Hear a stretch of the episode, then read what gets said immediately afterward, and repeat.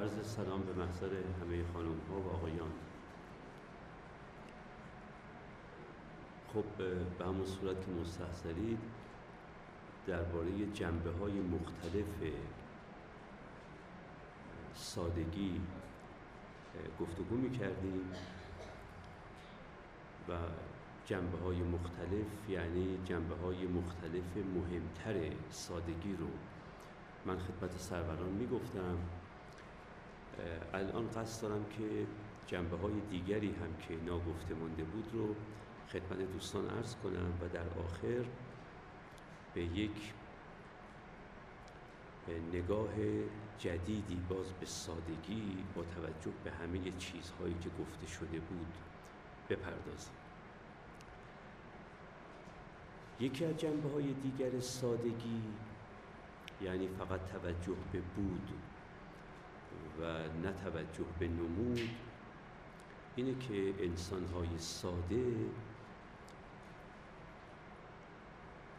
مطلقا تکبر از سوی و شکست نفسی از سوی دیگری ندارند. هم تکبر و هم شکست نفسی هر دو به مقام نمود ربط پیدا می‌کنه نه به بود. توجه بفرمایید که اگر من به بود خودم توجه داشته باشم چرا نمی‌تونم دستخوش تکبر بشم؟ چرا نمی‌تونم دستخوش خودم را برتر از شما دیدن و چنان رفتار کردن که گویی من برتر از تو هم چرا به این نمی‌تونم مبتلا بشم و گرفتار بشم؟ علتش در واقع یک بحث کاملا فلسفیه. ببینید شما وقتی که بخواهید دو تا چیز رو با هم مقایسه کنید و بگید که یکی از این دو چیز برتر از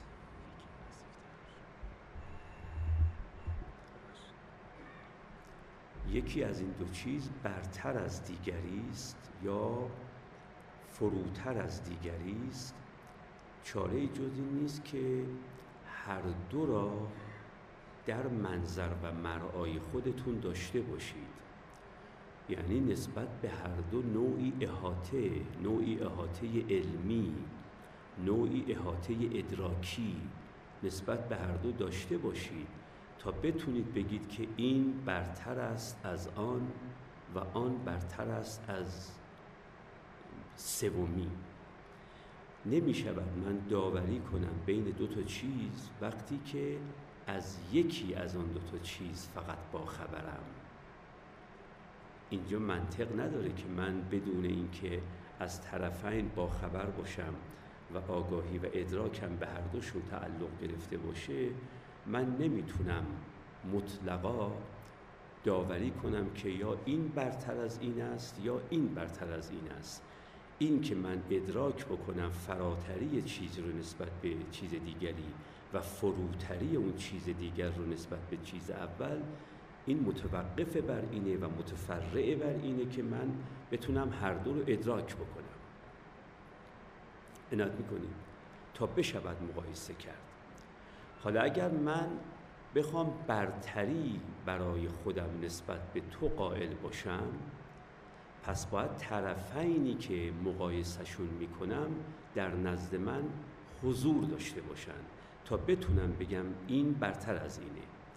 خود خودم البته که پیش خودم حضور دارم اما خود تو پیش من حضور نداری تا بتونم بگم خود خودم را دیدم خود تو را هم دیدم و بعد دیدم خود من برتر است از خود تو.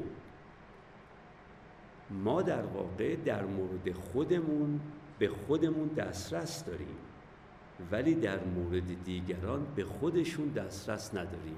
یادتون بیاد اولین جملاتی که در اولین جلسه می‌گفتم که دسترس مستقیم داشتن به درون خود رو فقط در انحصار صاحب درون می‌دونستم و می‌گفتم ما دیگه به خود درون دیگران دسترس مستقیم نداریم. اگر من دسترس مستقیمی دارم فقط به خود درون خودمه.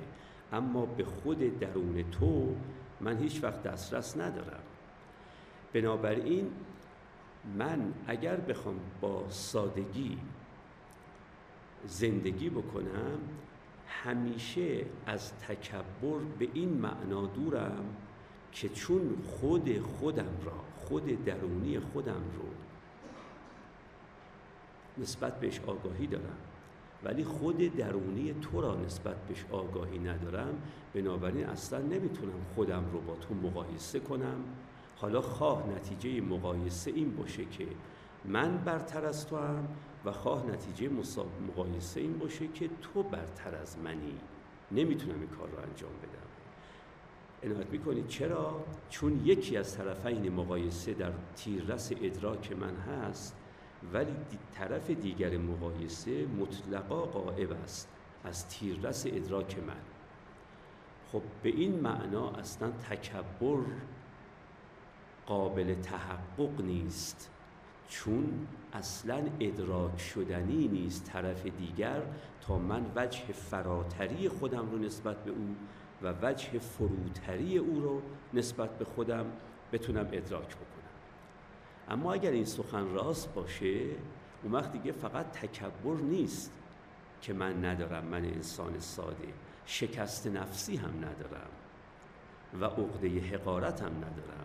چون باز برای شکست نفسی و برای عقده حقارت هم همون طرفین مقایسه رو باید داشته باشم در حالی که یکی از طرفین مقایسه که خود درونی تو هست از تیررس ادراک من بیرونه. بنابراین بحث بحث فلسفی است در اینجا واقعا نه بحث بحث اخلاقی. من به لحاظ فلسفی برام امکان پذیر نیست مقایسه دو چیز و حکم به برتری یکی از این دو نسبت به دیگر نسبت به دیگری. مگر اینکه طرفین مقایسه در میدان ادراکی من در میدان علمی من قرار بگیرند و چون خود تو در میدان ادراکی من نیستی و فقط خود من در میدان ادراکی خودم هستم پس اصلا من نمی‌تونم خودم رو با شما مقایسه کنم. عنایت می‌کنید؟ و چون نمی‌تونم خودم رو با شما مقایسه کنم در این صورت نه دیگه تکبر به من آرز خواهد شد که خودم رو فراتر از تو ببینم و نه عقده حقارت و شکست نفسی که تو را برتر از خودم بدونم. هیچ کدوم از این دوتا آرز من نمیشه. و اگر توجه به این نکته بکنیم که تکبر و شکست نفسی تکبر و عقده حقارت هر دو برای ما مزره اینجور نیست که فقط تکبر برای من مزر باشه به لحاظ روانشناختی و به لحاظ اخلاقی بلکه شکست نفسی و عقده حقارت هم برای من هم به لحاظ روانشناختی و هم به لحاظ اخلاقی مزره اون وقت توجه به این می‌کنیم که سادگی داره منو از دو تا ضرر بزرگ در واقع نجات میده. یکی ضرر تکبر و خود بزرگ تربینی و خود فراتربینی و یکی هم. ضرر ناشی از عقده حقارت خود کهتربینی خود کوچکتربینی خود حقیر انگاری و شکست نفسی. این دوتا هر دو مزرند هم به لحاظ روانشناختی هم به لحاظ اخلاقی. و در واقع این سادگی مرا داره از هر دوی اینها نجات میده. درسته؟ حالا یک نکته وجود داره و اون نکته اینه که میگید پس چرا انسانهایی تکبر براشون دست میده؟ یا خود کهتربینی خود کوچکبینی خود حقیرنگاری عقده حقارت بهشون دست میده. برای اینکه اونا امکان مقایسه دارند. اما امکان مقایسه نمود خود را با نمود دیگری دارند و نمودها البته در اختیار ماست. هم نمود من در اختیار منه و احاطه علمی بش دارم هم نمود تو در اختیار منه و من احاطه علمی بش دارم. خب وقتی نمود تو در اختیار منه و نمود خودم هم در اختیار خودمه. خب البته می‌تونم نمود خودم رو با نمود تو مقایسه کنم و حکم بکنم به اینکه یا نمود تو فراتر از نمود منه که در این صورت نسبت به تو عقده حقارت پیدا کنم و شکست نفسی و یا حکم کنم به اینکه نمود من فراتر از نمود توه که در این صورت دستخوش تکبر میشه. در واقع اون چیزی که انسانها رو به لحاظ فلسفی قدرت قدرت دست یافتن به تکبر یا قدرت دست یافتن به عقده حقارت میده اینه که نمود خودشون رو با نمود دیگران مقایسه می‌کنن. و این البته امکان پذیره هم چون هم نمود خودم در حیطه ادراک منه هم نمود تو در حیطه ادراک منه. و بنابراین می‌تونم این دوتا رو با هم مقایسه کنم و بگم نمود من فراتر از نمود توست که در این صورت متکبرم نسبت به تو یا نمود تو فراتر از نمود منه که در این صورت نسبت به تو خود کهتر بینم خود حقیر انگارم خود کوچک بینم و شکست نفسی دارم. در واقع می‌خوام عرض بکنم که تا وقتی با نمودها سر و کار داریم در واقع می‌تونیم تکبری داشته باشیم یا از اون طرف خود بینی. ولی وقتی با بود سر و کار داریم چون فقط بود خودم در اختیار خودم هست و بود شما در اختیار من نیست وقت در این صورت من اصلا قدرت فلسفی دستخوش تکبر شدن رو از دست میدم. قدرت فلسفی دستخوش خود کهتربینی رو از دست میدم. حالا ازن اخلاقی ندارم اون داستان دیگری اصلا قدرتشو ندارم.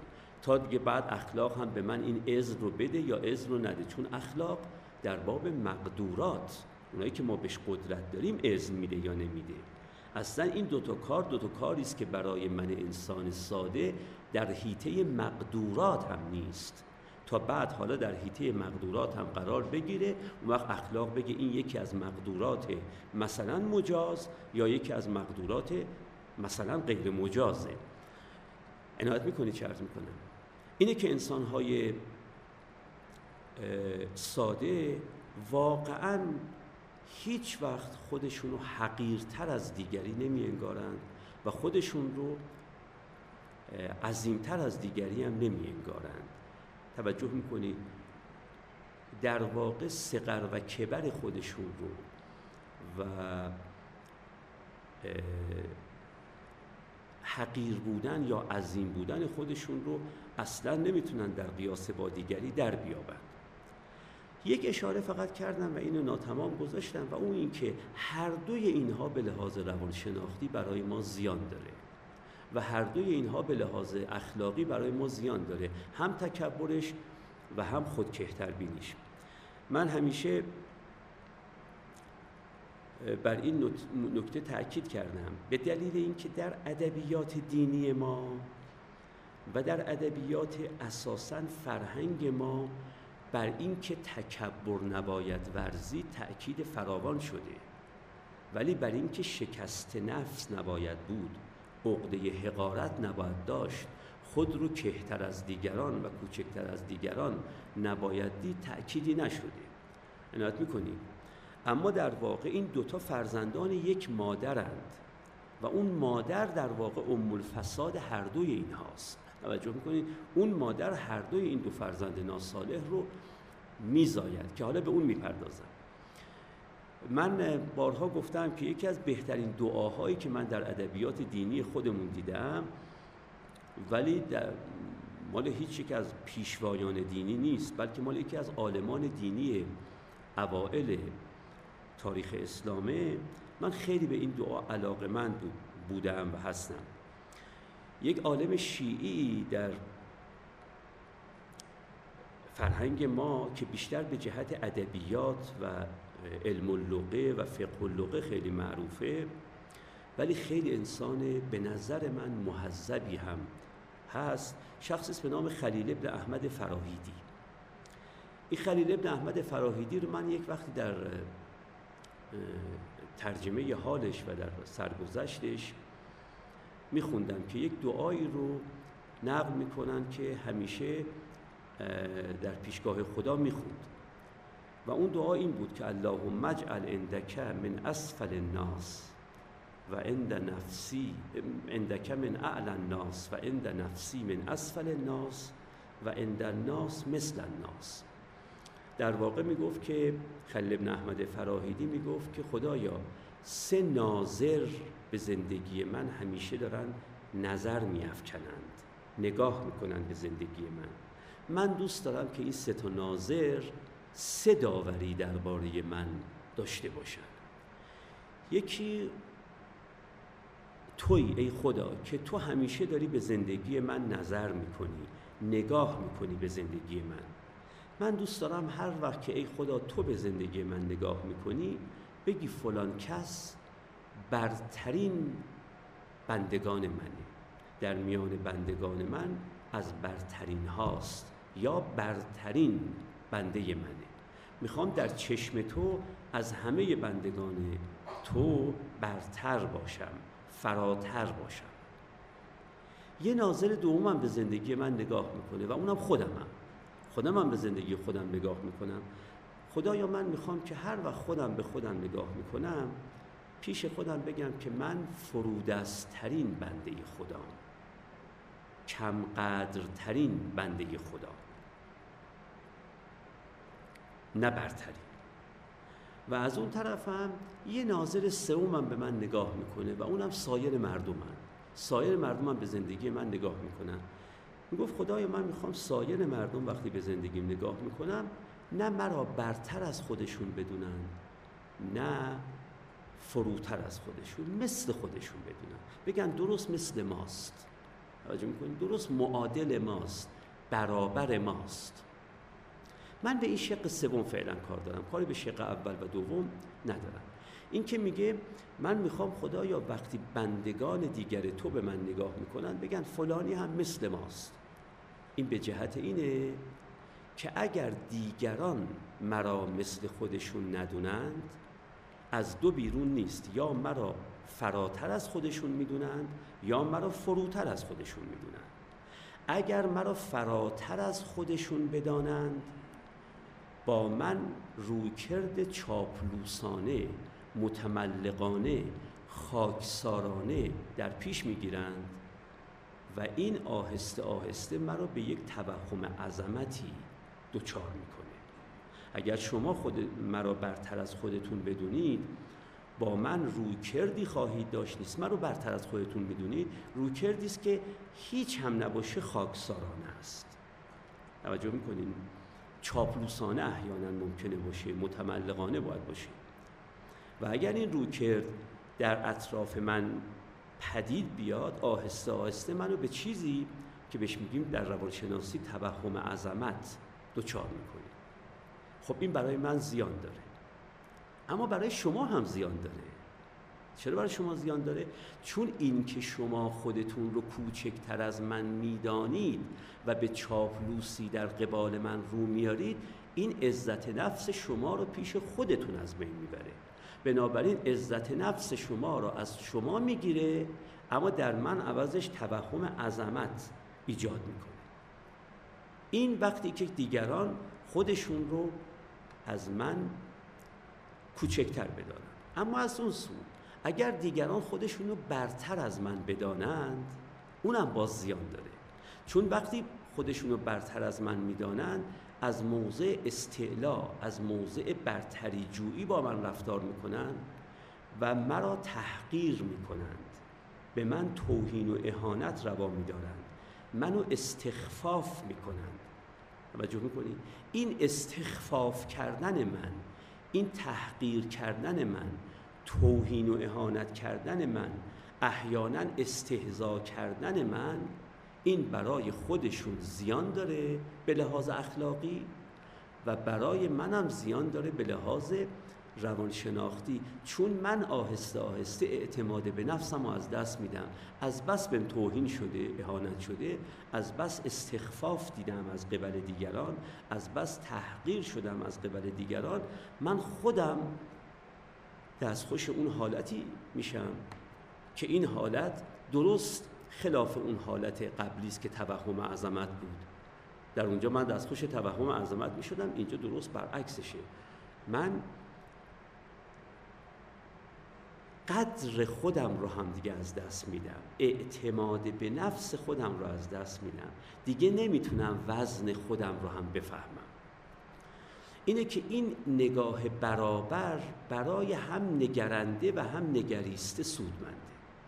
اگر انسان ها به من نگاه برابر بکنند هم برای نگرندگان که مرا برابر با خودشون می‌بینند و هم برای من نگریسته که در دید دیگران برابر تلقی میشم سودمنده. و این سودمندی هم به لحاظ روانشناختیه و هم به لحاظ اخلاقی.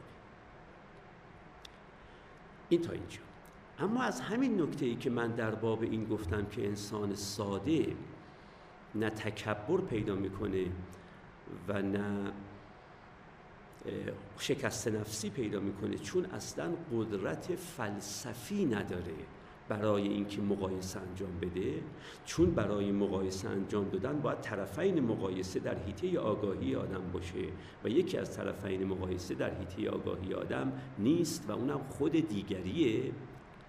از همین جا به یک نکته کلی تری پی می‌بریم که اصلا انسان ساده اهل مقایسه نیست.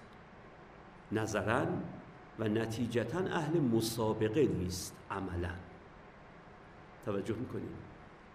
و این چیزی است که من به بهترین صورتی می‌تونم بفهمم که چقدر ساده ام یا نه.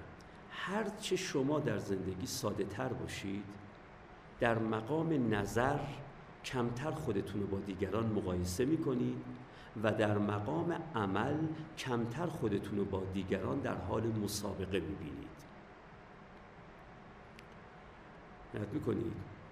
تمام این مقایسه های نظری با دیگران و مسابقات عملی با دیگرانه که ما را میکشونه دائما به عالم نمود و از بود خودمون غافل می‌کنه. ما در واقع همیشه خودمونو کمابیش البته با درجات متفاوت ما انسانهای غیر ساده. ما انسانهایی که ساده نیستیم عموما و با اختلاف مراتب همیشه خودمون رو در مقام فکر در مقام نظر در مقام ذهن داریم مقایسه می‌کنیم با دیگران. و در مقام عمل هم خودمون رو در حال مسابقه با دیگران می‌دونیم که من از دیگری جلو زدم یا هنوز عقبم یا در انان به انان او دارم راه میرم. داریم مسابقه عملی و مقایسه نظری می‌کنیم. عنایت می‌کنیم این مقایسه نظری و این مسابقه عملی واقعا خود آدمی را در برابر یعنی بود آدمی رو در برابر نمود آدمی واقعا خاکستر نشین می‌کنه واقعا بیچاره می‌کنه. یعنی شما وقتی که دارید خودتون رو با دیگران مقایسه می‌کنید یا خودتون رو در حال مسابقه با دیگران می‌بینید شما دائما باید به مقام نمودهای خودتون و نمودهای دیگران توجه کنید. بود خودتون و بود شما و بود دیگری که نمی‌تونه مورد مقایسه قرار بگیره و عملا مورد مسابقه قرار بگیره. همیشه باید نمود خودتون رو با یعنی بگید فلان کس چند تا کتاب ازش منتشر شده و من چند تا کتاب ازم منتشر شده. فلان کس چند تا شاگرد داره و من چند تا شاگرد دارم. فلان کس چقدر محبوبیت داره من چقدر محبوبیت دارم. فلان کس چقدر شهرت داره من چقدر شهرت دارم. فلان کس حیثیت اجتماعیش کجاست من حیثیت اجتماعی کجاست. دائما داریم میگیم چند چندیم. توجه می‌کنیم انسان ساده هیچ وقت نمیگه که بالاخره من چند چندم. چون مسابقه ای نیست که تو این مسابقه من بگم که من چندم تو چندی. ما چند چندیم مال وقتی است که به نمودهامون توجه می‌کنیم. عنایت می‌کنیم. ولی وقتی که با بود سر و کار داشته باشید خب من اصلا دیگه مقایسه نمی‌تونم خودم رو با شما بکنم. چون بود شما رو که من نمی‌بینم. من بود خودم رو فقط می‌بینم. و طبعا مقایسه نمی‌کنم نظرا. و چون مقایسه نمی‌کنم نظرا دیگه نمی‌تونم مسابقه بدهم عملا. توجه کنید چون مسابقه عملی فقط از دل مقایسه نظری قابل استخراج و برآمدنه. عنایت می‌کنیم ما این مقایسه ها رو دائما می‌کنیم. حالا جهت مقایسمون چی باشه؟ که خودم رو با شما در چی مقایسه کنم؟ اون به یه عواملی بستگی داره که داستان دیگریه. این که من خودم رو با ایشون از لحاظ شهرتشون دارم مقایسه می‌کنم یا از لحاظ مدرک دانشگاهیشون یا از لحاظ حیثیت اجتماعیشون یا از لحاظ محبوبیتشون. با, در با چی مقایسه در چه جهتی مقایسه می‌کنم؟ این البته دیگه به عوامل مختلفی بستگی داره. یکی به سنخ روانی خودم بستگی داره. سنخهای روانی مختلف خودشونو در چیزهای متفاوتی با دیگران مقایسه می‌کنن.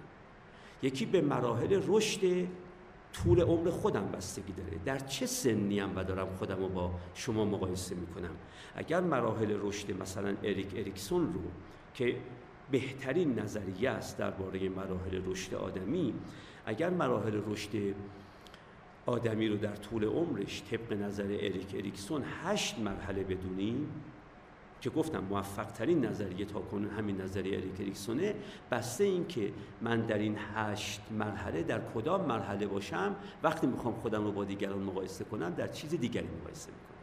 آدم در نوباوگی در کودکی در نوجوانی در جوانی در میانسالی در سن کمال در پیری در کهنسالی در فرتوتی آدم در این مراحل رشد این که خودش رو در چه چیزی با دیگران مقایسه می‌کنه فرق می‌کنه.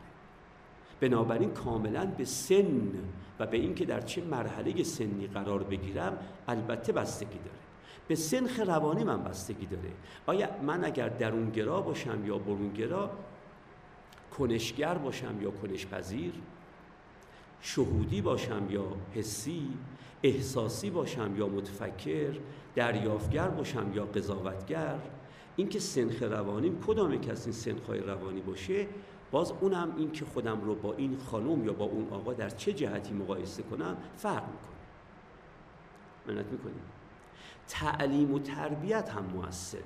این که من از چه تعلیم و تربیتی مخصوصا در دوران کودکی برخوردار شدم اینم به من القا می‌کنه که در فلان چیز خودتو با فلان کس مقایسه بکن نه در بهمان چیز. ولی فارغ از اینکه عوامل پنجگانه یعنی ژنتیک مسائل ارسی تعلیم و تربیت مخصوصا تعلیم و تربیت دوران کودکی سن سنخ روانی تجارب ذهنی اینا به من بگن خود تو با فلان کس در چی مقایسه بکن یا با دیگران در چی مقایسه بکن اینا فرق می‌کنه. ولی اصل مقایسه این به عالم نمود ربط داره و اگه تو با بودت سر و کار داشته باشی اصلا تن به این مقایسه نمی‌دهی. نت می‌کنی. من نمودهای شما رو با نمودهای خودم مقایسه می‌کنم. ببینید شما هیچ وقت نمی‌تونید علم کسی را با علم خودتون مقایسه کنید. چون علم به مقام بود مربوط میشه. اما تعداد کتاب های او رو با تعداد کتاب های خودتون می‌تونید مقایسه کنید چون این دیگه به نمود مربوط میشه. هیچ وقت من نمی‌تونم بگم من از این آقا عالمترم یا کم علمترم.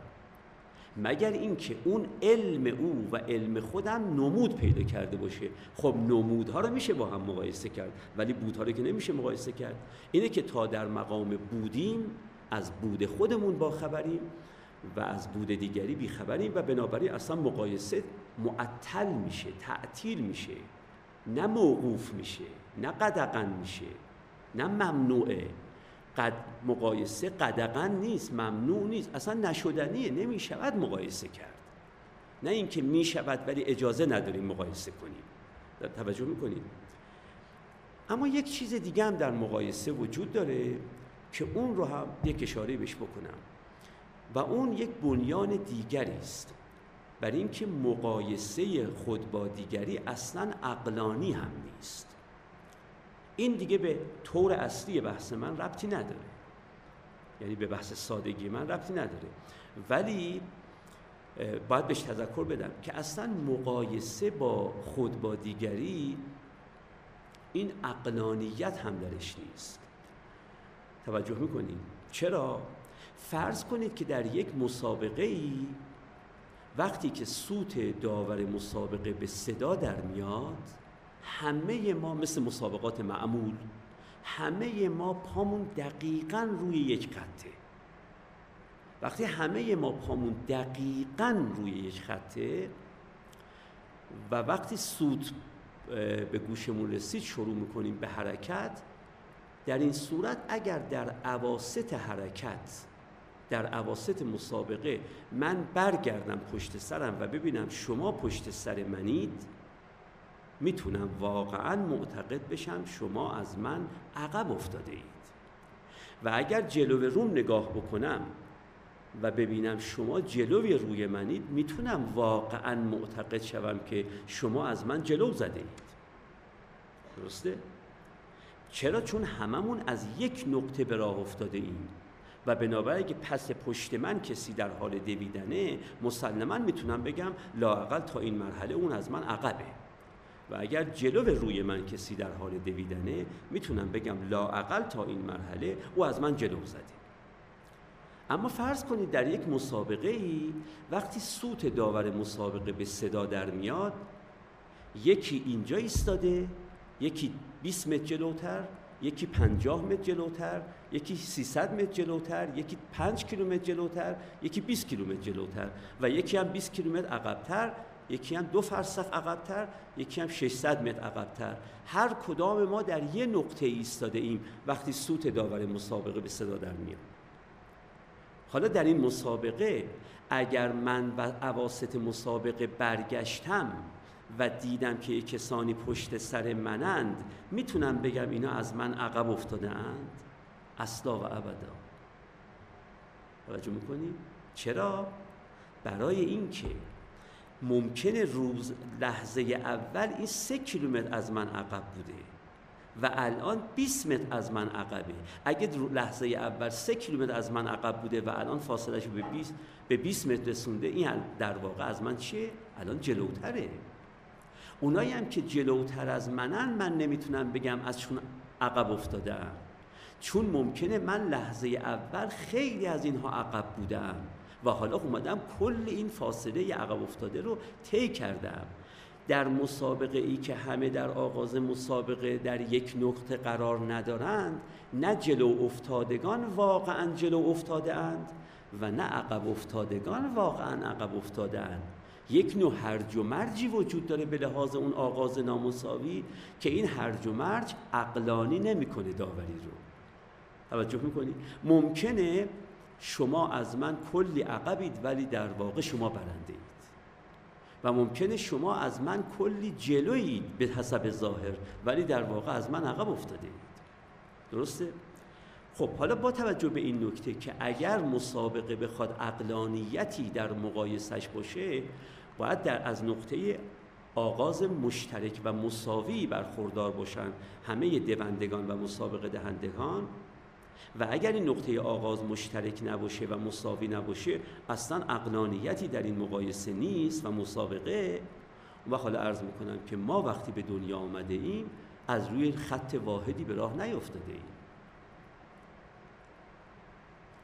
ما وقتی پا به دار دنیا گذاشته ایم من و شما روی یک خط قرار نداشته ایم ما از پنج لحاظ رو خطهای مختلف قرار داریم وقتی به دنیا میایم یعنی من وقت خودم رو با هر کدام از شما مقایسه کنم وقتی که من به دنیا اومدم با وقتی که شما به دنیا اومده اید پامون روی یک خط نبوده. که حالا من بتونم نگاه بکنم و شمایی که پشت سر منید خوشحالم بکنید که من از تون جلو زدم. یا شما که پیش روی منید منو ناخوشحال بکنید از اینکه عقبتون عقب افتادم از شما. ما اصلا در یک از یک نقطه به دنیا نمیایم. ما از لحاظ نقاط قوت و ضعف هر پنج ساعت نامساوی به دنیا میایم. ما از لحاظ نقاط قوت بدنی هممون از نقاط قوتی بدنی واحدی برخوردار نیستیم وقتی به دنیا میاییم. یعنی هممون به لحاظ سلامت بدنی و به لحاظ نیرومندی بدنی و به لحاظ زیبایی بدنی ما از نقطه واحدی به راه نمیفتیم. خیلی واضحه. عنایت می‌کنیم. هر کودکی که به دنیا میاد از لحاظ این سه تا نقطه مثبت بدنش یعنی از لحاظ سلامت از لحاظ نیرومندی و از لحاظ زیبایی با هر کودک دیگری که مقایسه بشه در یک نقطه قرار ندارند این از لحاظ جسمانی. از لحاظ ذهنی هم وقتی ما به دنیا میایم از روی یک نقطه راه نیفتاده ایم. از لحاظ هشت توانایی ذهنی هم ما با هم مثل هم نیستیم. ما با قدرت یادگیری مساوی به دنیا نمیاییم. با قدرت یاد سپاری مساوی با قدرت یاد آوری مساوی با هوش بهر مساوی با سرعت انتقال مساوی با قدرت تفکر مساوی با عمق فهم مساوی و با قدرت افاده و تعلیم مساوی به دنیا نمیاییم. این هشت نقطه قوت ذهنی هم در ما هر کدامش درجاتی داره که با درجات هر بچه دیگری فرق می‌کنه. اینم از لحاظ ذهنی. به لحاظ روانی هم ما از نقطه مساوی راه نمیفتیم توجه می‌کنیم ما هممون با شجاعت مساوی به دنیا نمیاییم که بگیم پردلی و دلیری مساوی داریم هممون. یا از اون طرف جبن و ترس و بزدلی مساوی داریم. شجاعت و جبن چیزهایی نیست که ما با درجه مساوی از اینها به دنیا بیایم. قدرت مدیریت آدمیان از بچگی با یک از توانایی های روانی آدم قدرت مدیریت ما با قدرت مدیریت مساوی به دنیا نمیایم. اینه که توانایی های پنجاه و چندگانه روانی ما هم که الان دیگه فرصت شمارشش نیست ما به لحاظ اونها هم مساوی به دنیا نمیه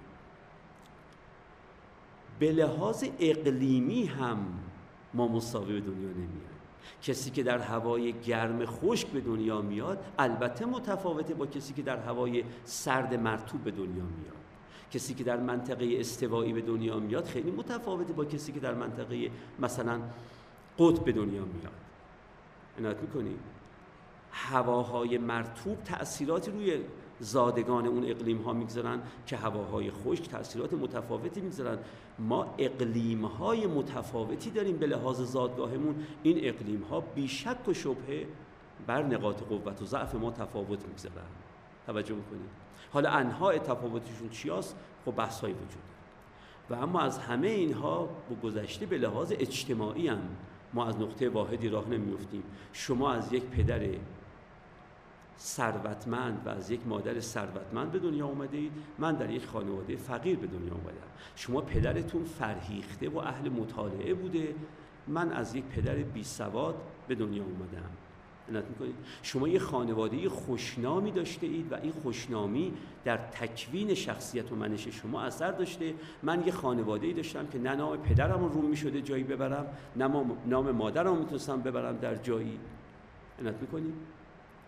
اینا کم اثر ندارن روی شخصیت. شما از یه پدر خوشرفتار من از یه پدر عرض می‌کنم که سختگیر به دنیا اومدم خب اینا متفاوته.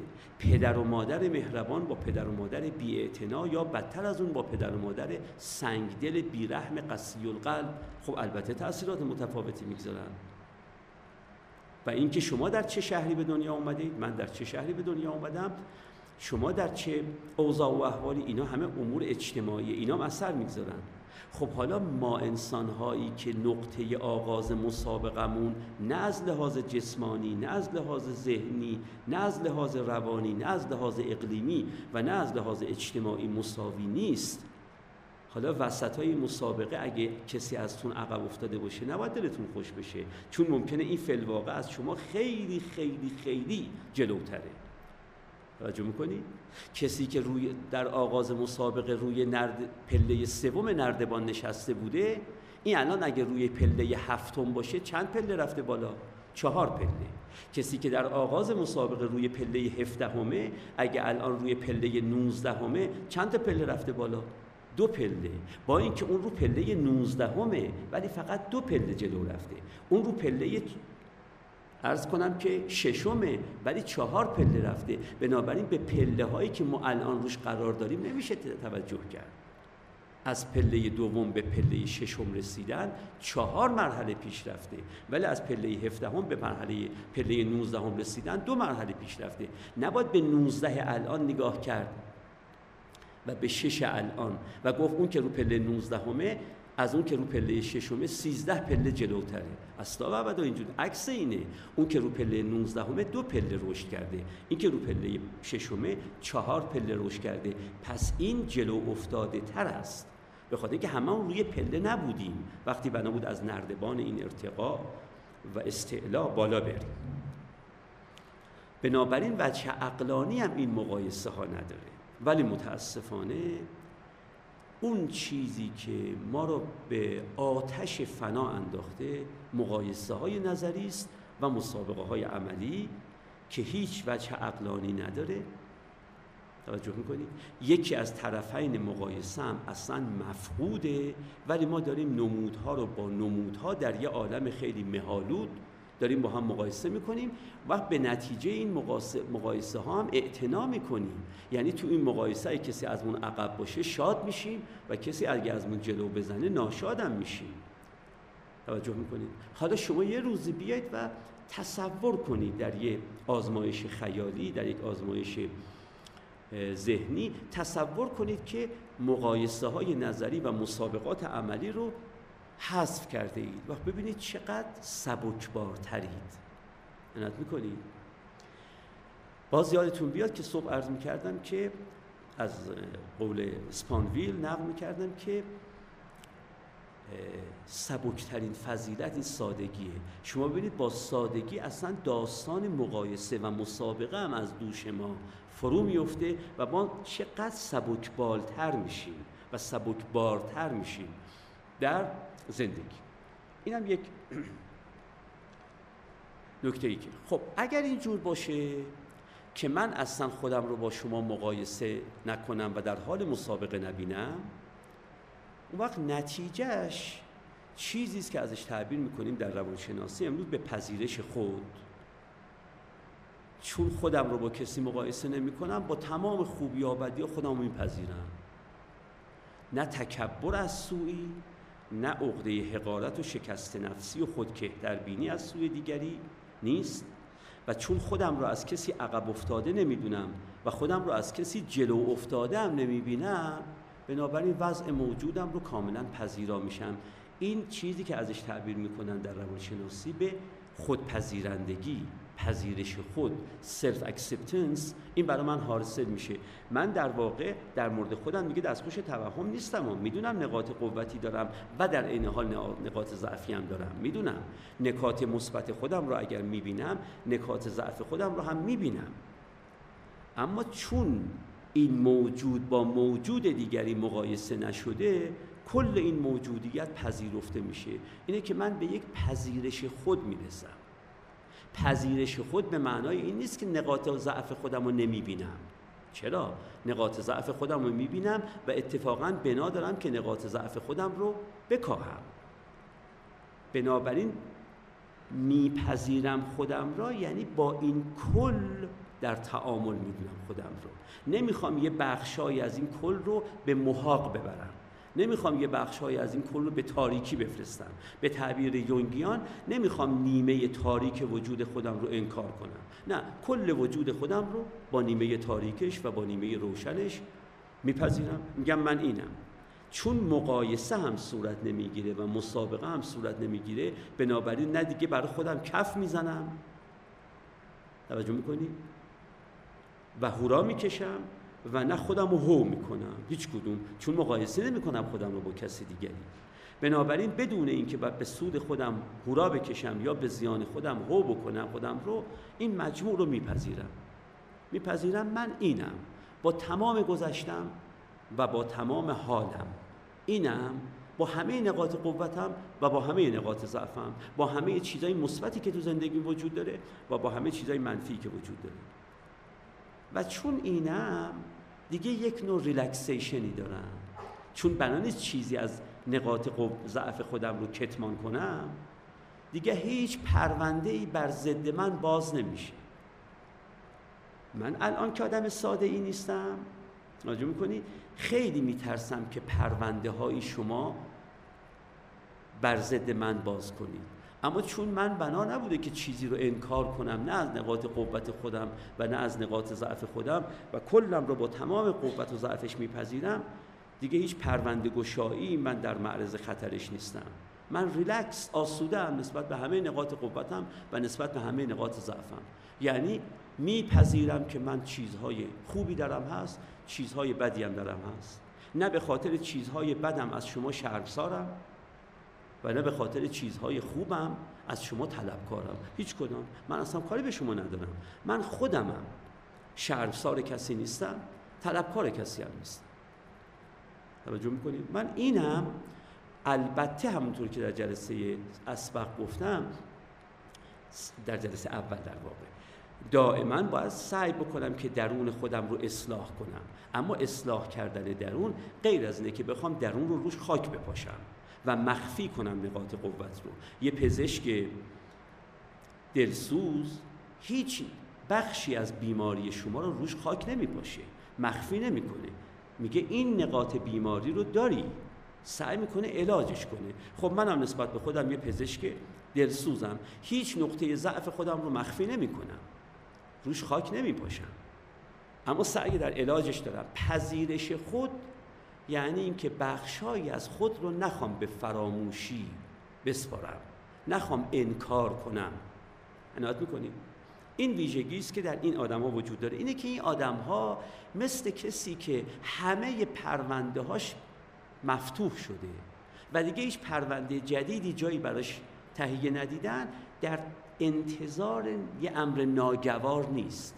منی که به بودم نمودم همیشه اهمیت می‌دادم همیشه میگم نکنه یه کسی یه مقاله از من یه جایی پیدا کنه یه سندی یه مدرکی پیدا کنه و بیاد یکی از نمودهایی رو که تا الان مرمتش کرده اما زیبا جلوش دادم نشون بده که این نمود ناسالمی است که به صورت نمود سالم آرایشگری شده.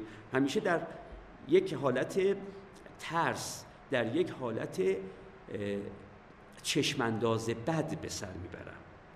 اما وقتی که من چیزی رو مخفی نکردم شما می‌خواید چی رو بر من آشکار کنید؟ چه نوع افشاگری می‌خواید بر ضد من بکنید؟ منی که خودم از اول فاش بودم کی می‌تونه بر ضد من افشاگری بکنه؟ که من بترسم که نکنه افشاگری به زیان من صورت بگیره. من همه چیزام همینه که هست با تمام خوبیاش و با تمام بدیاش. اما چیز دیگری وجه دیگری از سادگی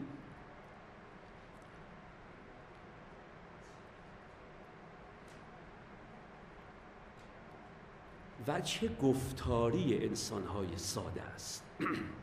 آدمهایی که ساده در وجه گفتاری خودشونم سادگی دارن. من این وجوه رو که می‌گفتم از یه طرحی داشتم. تبعیت می‌کردم. توجه می‌کنی؟ که حالا رسیدن به حالت گفتار. در حالت گفتاری هم انسانهای ساده ارز کنم که فرق می‌کنن با انسانهای ناساده. اول من باید این مقدمه روانشناختی فلسفی رو برای شما عرض بکنم. تفکر اندیشیدن فکر کردن این همیشه در عالم بود آدمی انجام می‌گیره نه در عالم نمود. من در بود خودم در حال اندیشم. تو میاد که سه ساحت بود من ساحت چی بود؟ یکی ساحت عقیده و معرفت بود که همینجاست که تفکر صورت می‌گیره. یکی ساحت احساسات و عواطف و هیجانات بود یکی ساحت چی بود؟ خواسته تفکر همیشه در بود صورت می‌گیره. در عالم بود در عالم واقعیت من. توجه می‌کنی؟ در عالم حقیقت و تحقق من داره تفکر صورت می‌گیره. به تعبیر دیگری وقتی من به فکر کردن فرو می‌روم تو بود خودم دارم سیر می‌کنم. وقتی فکر کردن. فکر کردن رو دوستان توجه بکنن فکر کردن با تداعی معانی فرق می‌کنه. من تداعی معانی نگفتم و تفکر رو گفتم. تفکر یعنی مجموعه فرایندهای ذهنی که در کار تبدیل یک مجهول به معلومند توجه می‌کنید؟ نمیشه تفکر. آخه خیلی وقتا میگن فلانی به فکر فرو رفته مرادمونه که داره تداعی معانی می‌کنه. یا داره رؤیا پروری می‌کنه. توجه می‌کنی؟ یا داره خیال پردازی می‌کنه. یا داره تجسم می‌کنه صحنه هایی رو. یا سوار سیاله آگاهی شده. اینا نه تفکر به معنای فلسفیش یعنی مجموعه فرایندهایی که اگر با توفیق این فرایندها طی بشوند مجهولی تبدیل به معلوم خواهد شد. تفکر همیشه در عالم بود صورت می‌گیره. توجه می‌کنیم من تو بود خودم فکر می‌کنم. از سوی دیگری یک اصل فلسفی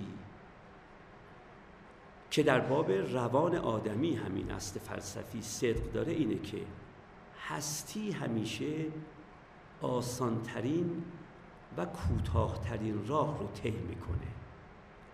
اینو قدما می‌گفتن هستی همیشه اخف و اسهل طرق رو طی می‌کنه. یعنی همیشه هستی وقتی می‌خواد کاری انجام بده از آسانترین راه و از کوتاهترین راه این کار رو انجام میده. عنایت می‌کنید. این قاعده قاعده ای بود که از یونان قدیم فیلسوفان می‌گفتند و درباره عالم طبیعت این سخن رو می‌گفتند می‌گفتند در عالم طبیعت یعنی در عالم فیزیک یعنی در عالم شیمی یعنی در عالم زیست شناسی همیشه کوتاهترین راه و آسانترین راه طی میشه. عنایت می‌کنید این یه قاعده بود. از قرن هیچدهم به این سو روانشناسان چه اون روانشناسانی که بهشون میگیم روانشناسان فلسفی یا نظری چه اون روانشناسانی که بهشون میگیم روانشناسان تجربی آزمایشگاهی. دیدن در عالم درون آدمی هم همینجوره در عالم درون هم همیشه آسانترین راه و کوتاهترین راه طی میشه. خب می‌دونید معناش چیه؟ معناش به زبان ساده اینه که هیچ وقت کسی نمی‌تونه تفکر پیچیده داشته باشه. تفکر همیشه به عنوان یک فرایند به ساده ترین صورت انجام می‌گیره. فکر کردن به ساده ترین صورت البته ممکن انجام می‌گیره. شما هیچ وقت نمی‌تونید سه راه برای فکر کردن وجود داشته باشه تو ذهنتون و بعد دشوارترین راه رو طی کنید. روانتون اجازه نمیده به شما. می‌دونی یعنی چه؟ یعنی شما برای حل هر مسئله ای برای رفع هر مشکلی و برای پرداختن به هر موضوعی به تفکر رو میارید وقتی دارید پرداخت می‌کنید به یک موضوع یا معطوف میشید به حل یک مسئله یا معطوف میشید به رفع یک مشکل در حال تفکری اگر یک تفکر پنج تا راه داشته باشه شما آسانترین راه را ذهنتون بر شما عرضه می‌کنه. ذهن اجازه نمیده اگر پنج تا راه وجود داره شما برید به سراغ دشوارترین راه. چون از اسهل و اخف طرق طی میشه. اینه که شما به زبان ساده بگم بیام به زبان ساده تر بگم. اگر بزرگترین فیلسوف زمانه ما باشید وقتی دارید فکر می‌کنید اگر کسی بتونه از حرکت زبان کوچکتون در انتهای دهانتون فیلم برداری کنه و این فیلم ها بشه به صوت تصویر بشه می‌بینیم با آسانترین لغت ها دارید فکر می‌کنید. می‌دونید که ما در حال فکر کردن اون زبان کوچکمون به سرعت در حال حرکته. زبان کوچک انتهای دهانمون. حالا اگر این حرکت را بشه تبدیلش کرد به صوت اون وقت می‌بینیم شما بزرگترین فیلسوف زمانم که باشید دارید با آسانترین الفاظ فکر می‌کنید. فکر کردن حرف زدن با خود دیگه. آدم با خودش حرف می‌زنه وقتی داری فکر می‌کنید عنایت می‌کنید. شما هیچ وقت وقتی دارید فکر می‌کنید هیچ وقت فکرتون اگر به قالب الفاظ در بیاد اینجوری فکر نمی کنید که من در باب اینتر سابجکتیویته فرامتنی بینامتنی زیراگاهی اینجوری اصلا فکر نمی‌کنه هیچ کسی. هیچ کسی اینجوری فکر نمی‌کنه. می‌کنید ما همیشه طبیعت آسان ترین راه را طی می‌کنه برای حل یک مسئله و رفع یک مشکل. ما همیشه داریم به آسان ترین راه فکر می‌کنیم. به ساده ترین راه. یعنی با واضح ترین و متمایز ترین مفاهیم و با روشنترین الفاظ. در عالم ذهن بهش میگیم مفهوم در عالم زبان بهش میگیم لفظ. ما داریم فکر می‌کنیم. درسته؟ وقتی شما دارید فکر می‌کنید در عالم بودتون با اون صورتهای بسیار ساده و بسیار واضح و بسیار متمایز اگر انسان ساده ای باشید وقتی تفکرتون که به بود شما مربوط میشه می‌خواد به گفتار تبدیل بشه یعنی به نمود شما تبدیل بشه وقت نمودتون هم یک نمود چی خواهد بود؟ خیلی آسان خواهد بود خیلی ساده خواهد بود خیلی واضح و متمایز خواهد بود عنایت می‌کنید یک مثال اول براتون بزنم که یک کمی هم فضا عوض بشه. میگن که طلبه ای زمستان از مدرسه علمیش اومد بیرون. دید که یه هیزم شکنی هیزم شکسته و روی الاغش گذاشته و برای فروش سوخت زمستان داره تو دهکده میگرده تو شهر میگرده. بعد گفتش که این طلبه به این هیزم فروش گفت که یا اخ ایمانی این حمل حتب را که بر زهر این حمار حمل می‌کنی به چند درهم و دینار بیع و شرا می‌کنی؟ می‌خواست بگه این بارت چند دینار میفروشی؟ اینجوری گفت. هیزان فروش هم گفت که لطف شما زیاد بازم از این دعاها در حق ما بکنید. امیدوارم دعاهای شما در حق ما مستجاب بشه. حالا بحث بحث بر سر اینه. ببینید تمام این می‌خوام می‌خوام بگم اون طلبه تو ذهنش داشته می‌گفته برادر چند میفروشی؟ به گفتار که در آمده به این صورت در اومده. نمی‌تونه یه طلبه ای تو ذهنش بگه یا اخل ایمانی این حمل حتب را که بر زهر این حمار هم مینمایی به چند درهم و دینار شرعی بیع و شرا می‌کنه این گفتار است که پیچیده است. تصور نمی‌تونه پیچیده باشه من دوست دارم که دوستان در این باب آثار دوبونو رو که متفکر ذهن شناس و در باب تفکر مطالعه کننده ی روزگار ماست ببینن که چجور نشون میده که تفکر تا تو عالم درون ماست آسانترین راه ها رو داره طی اگر دیدید که در عالم نمود یعنی در عالم گفتار شد این کتاب هایی که من و شما 20 بار می‌خونیم و آخرش هم نمی‌فهمیم بدونید این در هنگام تبدیل بود به نمود یه دخل و تصرف هایی شده. اگه بود همچنان که بود نمود پیدا می‌کرد اون وقت بدونید که آدما به همون سادگی که فکر می‌کنند به همون سادگی مینوشتن فکرشونو و به همون سادگی می‌گفتن فکرشون ناد می‌کنید اینه که آدم ساده ساده سخن می‌گوید. حالا به اجمال میگم ساده سخن میگه بعد میگم سخنش چهار تا ویژگی داره. حالا فعلا میگم ساده سخن میگه. ساده سخن میگه.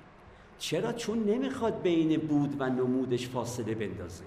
نمی‌خواد این کارو بکنه. همینطور که داره فکر می‌کنه و میگه که به این رفیقم بگم که چقدر پول ازم می‌گیره تا این هیزوماشو بده به من. اگر این طلب ساده بود می‌گفت که برادر چند درهم بدم تا اینا رو بهم بدی؟ اینجور می‌گفت. اگر نمودش می‌خواست به بود نزدیکترین نزدیکی و قرابت رو داشته باشه همینو می‌گفت. اما این طلبه یه نمودی داره و اون نمود بهش میگه که فلانی تو طلبه ای طلبه که نباید مثل مردم کوچه و بازار حرف بزنه. آخه یه جوری باید بفهمیم که تو طلبه ای میگن یه مردی با, با همسرش داشتن سفر می‌کردن. رسیدن به کنار نهر آبی. مرد یک مرد بیار تنبل سست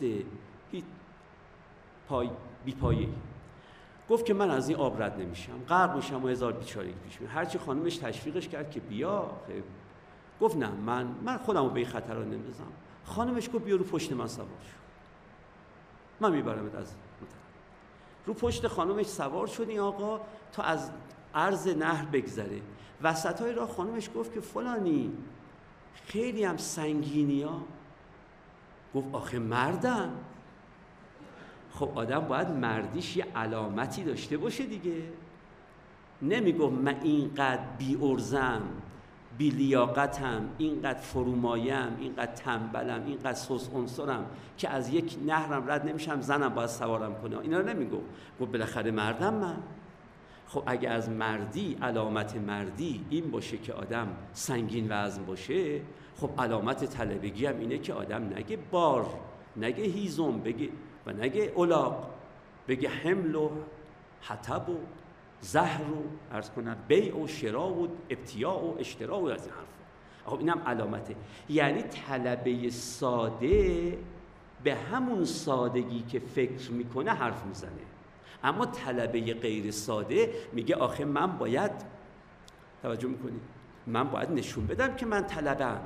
من اهل علمم من اهل فضلم من اهل کمالم. من مدارج علمی رو طی کردم. باید نشون بدم تو گفتار خودم. وقت اینه که وقتی نمودش رو می‌خواد با بودش فاصله بینش ایجاد بکنه می‌بینید یه بود ساده تبدیل میشه به یه نمود بسیار پیچیده. عنایت می‌کنید هرگز باور نکنید این نه از من باور نکنید اینو از اون کسانی که در این باب اندیشیده اند و کار کرده اند بشنوید. باور نکنید که نویسندگان به این پیچیدگی فکر می‌کنن نه. می‌خوان من و شما را بترسانند. می‌خوان ارعابمون بکنند. و حالا خواهم گفت که به چهار قرض این کار رو انجام میدن اینجوری هیچ وقت فکر نمی کنند عنایت می‌کنید؟ من با دوستانی که اهل هنرند الان بهتر می‌تونم مطلبم رو بگم. ببینید کسانی که رمان می نویسند یا داستان می نویسند اینا آیا واقعه ای که در ذهنشون میگذره و روی کاغذ میارند به اون ترتیبی که روی کاغذ میارند تو ذهنشون میگذره؟ نه.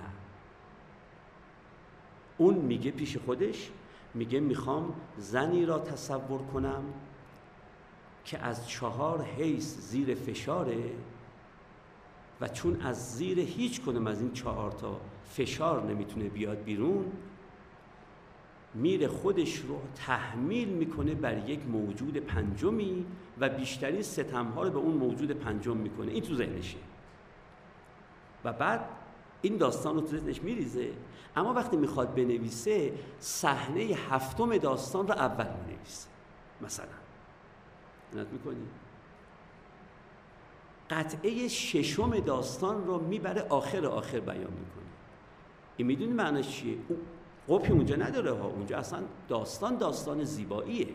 شکین در ادبیات ما با زیبایی سر کار داریم. اما می‌خوام اینو عرض بکنم. می‌خوام بگم فکر نکنید که وقتی یک داستان نویسی یه رمان نویسی وقتی یه رومانی رو نوشته بگید عجب پس این از برادران کارامازوف و داستوفسکی پس از اینجا شروع کرده و به اونجا نه تو ذهن داستوفسکی داستان یک صورت بسیار سرراستی داره.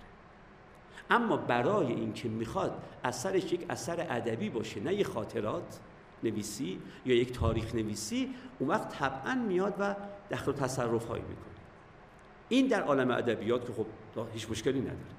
اما بحث ما برگردیم به بحث خودمون. می‌خوام بگم همه همینجورند همه ما آدمایی که ساده نیستیم یه جور فکر می‌کنیم که این جور فکر چهار تا ویژگی داره.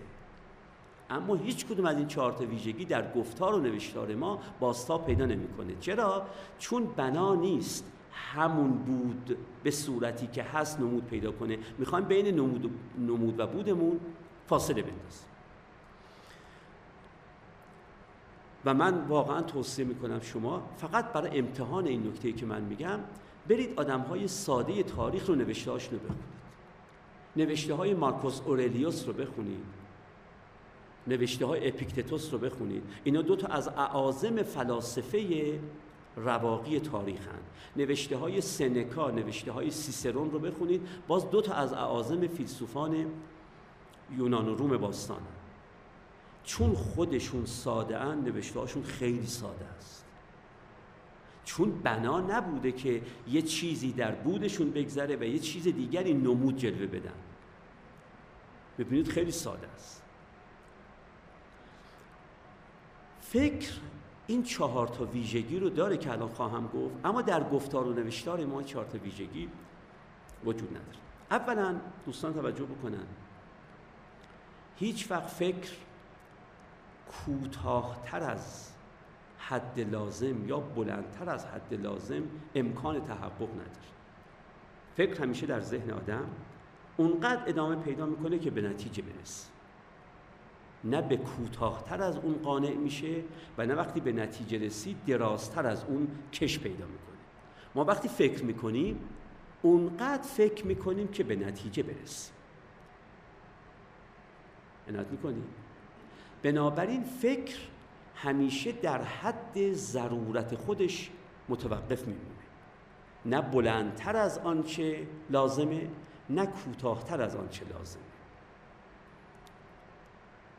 اما گفتار و نوشتار ما خیلی وقتا کوتاهتر از آن چیزی است که لازم است و خیلی وقتا بلندتر از آن چیزی است که لازم است.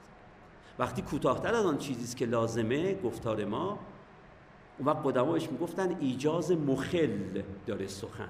سخن مختصر شده اونقدر مختصر که به فهم اخلال وارد می‌کنه به فهم مخاطب. و وقتی سخن درازتر از آنچه که بود باید باشه می بود این ایجاز مخل نداره اما اتناب ممل داره. یعنی اونقدر درازه که انسان ملول میشه.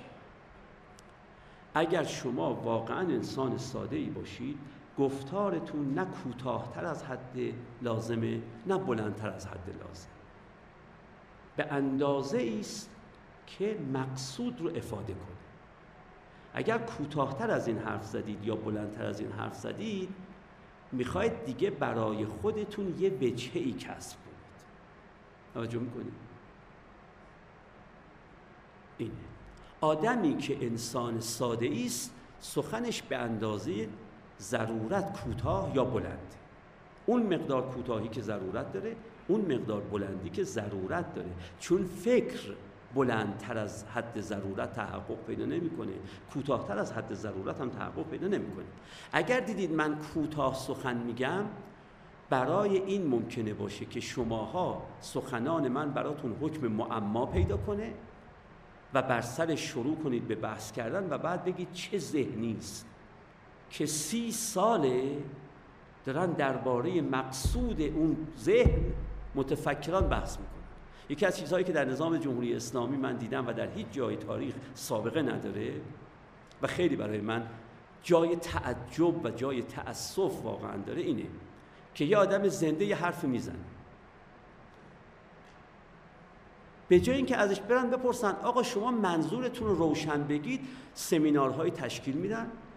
برای اینکه ببینیم ایشون چی می‌خواستن بگن.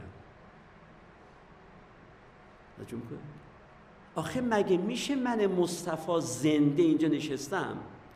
اولا مگه میشه من آدمی باشم اینقدر ناساده که سخنی رو که می‌تونم چنان که باید بگم اینجور پیچیده بکنم؟ خب حالا پیچیده گفتم. بسیار خوب. خب برید بپرسید ملکیان بابا منظور تو تبدیل کن به ارز کنم بیان آسانتری. نه کنفرانس و سمینار بگیریم که آقا بیایید فکر کنیم ایشون چی می‌خواستن بگن.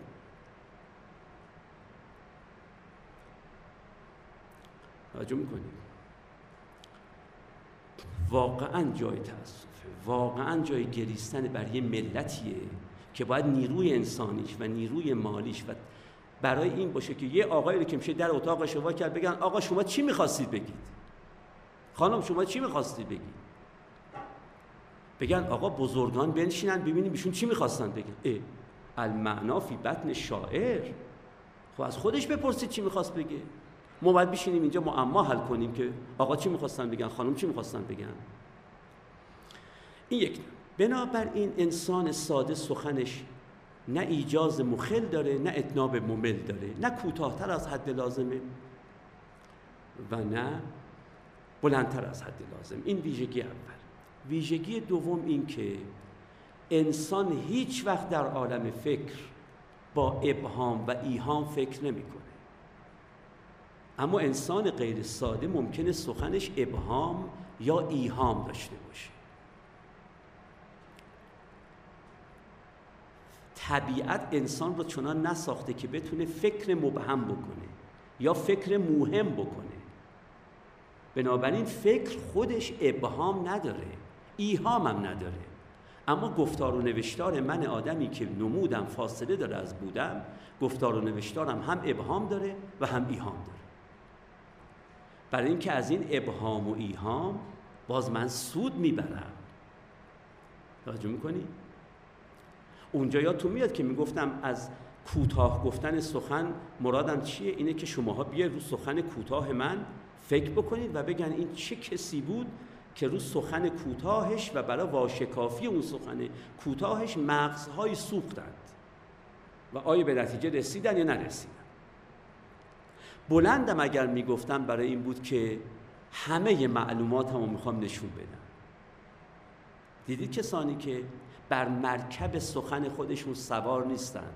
بنا بود راجع به مطلب X بر ما سخنرانی کنند. ولی چون مدیریت بر سخن خودشون ندارن یعنی خودشون بر مرکب سخن سوار نیستن سخن بر رو سر اونا سوار شده اون وقت می‌بینید راجع به هزار تا چیز که حرف می‌زنن. عنایت می‌کنید با اینکه شما اگر دریایی از علم باشید ولی انسان ساده ای باشید. درباره مطلب ایکس که دارید حرف می‌زنید همه ی حرفاتون فقط درباره ایکسه بقیه معلوماتتون رو اجازه نمی‌دید وارد بحث بشه چون سوال ایکس رو از شما کردن و بنابراین جوابی که می‌خوان از شما بشنون درباره چیه؟ ایکسه دیگه نمیگید چه فراخنایی پیدا شد برای اظهار علم خودم. بیام راجع به ایگرگ و Z و A و B و C و D هم حرف بزنم. میگه فقط درباره ایکس حرف می‌زنه. عنایت می‌کنید فقط درباره ایکس من یه وصفی سالها پیش یادم نیست از کدوم که از اساتیدم در قم شنیدم. این وصف اگر درباره خواجه نصیرالدین طوسی صادق نباشه ولی عالی اگر درباره کسی صادق باشه. اون استاد من از قول یکی از بزرگان قدیم می‌گفت که خواجه نصیرالدین طوسی عالم اسلامی می‌گفت این وقتی کتاب در منطق می نویسه آدم به نظرش میاد این خاج نصیر الدین توسی غیر از منطق هیچ دیگه بلد نیست. و وقتی درباره اخلاق کتاب می نویسه آدم میگه خاج نصیر الدین توسی غیر از اخلاق هیچی بلد نیست. وقتی در باب فلسفه کتاب می نویسه آدم میگه ایشون غیر از فلسفه هیچی بلد نیست و وقتی درباره تفسیر آیات قرآن هم چیز می نویسه یا شرح یه حدیثی می‌کنه آدم میگه این فقط شارح حدیثه فقط مفسر قرآنه من نمی... نمی‌تونم داوری کنم که چقدر این سخن درباره خواجه نصیر صادق یا صادق نیست. البته خیلی. به نظر میاد تا حد فراوانی صادقه. ولی به هر حال این هنر یه آدم ساده است. شما از من از بحر حسین در استرابم تو از عباس می‌گویی جوابم؟ بابا شما از من پرسیده اید که آیا زمان واقعی است یا موهوم؟ از من انتظار دارید راجب واقعی بودن یا موهوم بودن زمان برای شما سخن بگم. اما می‌بینید میگم چه خوب انگار تو دلم میگم چه خوب شدی شما سوال کرد. حالا معلومات روانشناختی ما نشون میدم. معلومات فلسفی اخلاقی تاریخی جغرافیایی. توجه می‌کنید؟ اینه که رود درازی می‌کنم. با اینکه برای اینکه سوال شما رو جواب بدم نیاز به این روده درازی نبود. اما آخه یه فرصتی برام پدید اومده که بتونم تمام معلوماتم رو به رخ شما بکشم. پس نکته اول این که سخن باید ندو سخن یک انسان ساده نه درازتر و نه کوتاهتر از حد لازمه. نکته دوم این که آها داشتم نکته دوم می‌گفتم. نکته دوم این که فکر هیچ وقت ابهام و ایهام نداره. پس سخن یک انسان ساده نباید ابهام و ایهام داشته باشه. توجه می‌کنید در باب ابهام و ایهام هم نمی‌خوام وقتی شما رو بگیرم ولی اجمالا اینو عرض بکنم خدمتتون که ابهام یعنی اینکه یک لفظی یک معنا بیشتر نداره. ولی حد اون معنا معلوم نیست. یه معنا داره ها ولی حدش معلوم نیست. اگر یه همچی وضعی باشه میگن لغت شما لفظ شما مبهمه. یک معنا داره ولی ما نمی‌دونیم حد اون معنا کجاست. مثل لغت کچل. ببینید کچل در ادبیات فارسی تا جایی که من خبر دارم یه معنا بیشتر نداره. اما معلوم نیست که حد این معنا کجاست. یعنی من چند تار مو اگه کمتر بشه دیگه کچلم. و اگه تعداد تارهای موم از چند تا بیشتر شد دیگه نمیشه بگیم گفت کچل. کچل یه لفظ مبهمه. توجه می‌کنید کچل یه لفظ مبهم یک معنا داره ولی اون معنا حدود و سقورش مشخص نیست. این ابهامه. اما ایهام نه. ایهام وقتی است که لفظی که به کار می‌برید بیش از یک معنا داره ولی چنان به کار برده اید که نمی‌دونیم کدوم معنا مراد شماست. توجه می‌کنید ببینید مثلا لغت شیر در زبان فارسی سه تا معنا داره. یکی شیر آشامیدنی که می‌خوریم مثلا با صبحانه یکی شیر درنده یکی هم شیر آب که میگیم شیر رو واکن شیر رو ببند. شیر سه تا معنا داره. توجه می‌کنید خب تا اینجاش که سه تا معنا داره چندان مهم نیست مشکل هم نداره.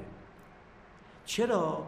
چون از قرائن حالی و مقالی تو گفتار و نوشتار معلوم میشه که این سه معنا کدوم مراده. یعنی اگه رفتم در لبنیاتی سوپرمارکتی گفتم شیر اومد یا نه همه می‌فهمن که مرادم از شیر چیه؟ شیر آشامیدنی. و اگه رفتم در باغ و گفتم بابا اگر شیر دارید من بچه‌مو بلیت براش بخرم خب همه می‌فهمن که شیر درنده مراد. درسته؟ اینا اینا مشکل نداره. چرا؟ چون درسته لغت شیر سه معنا داره.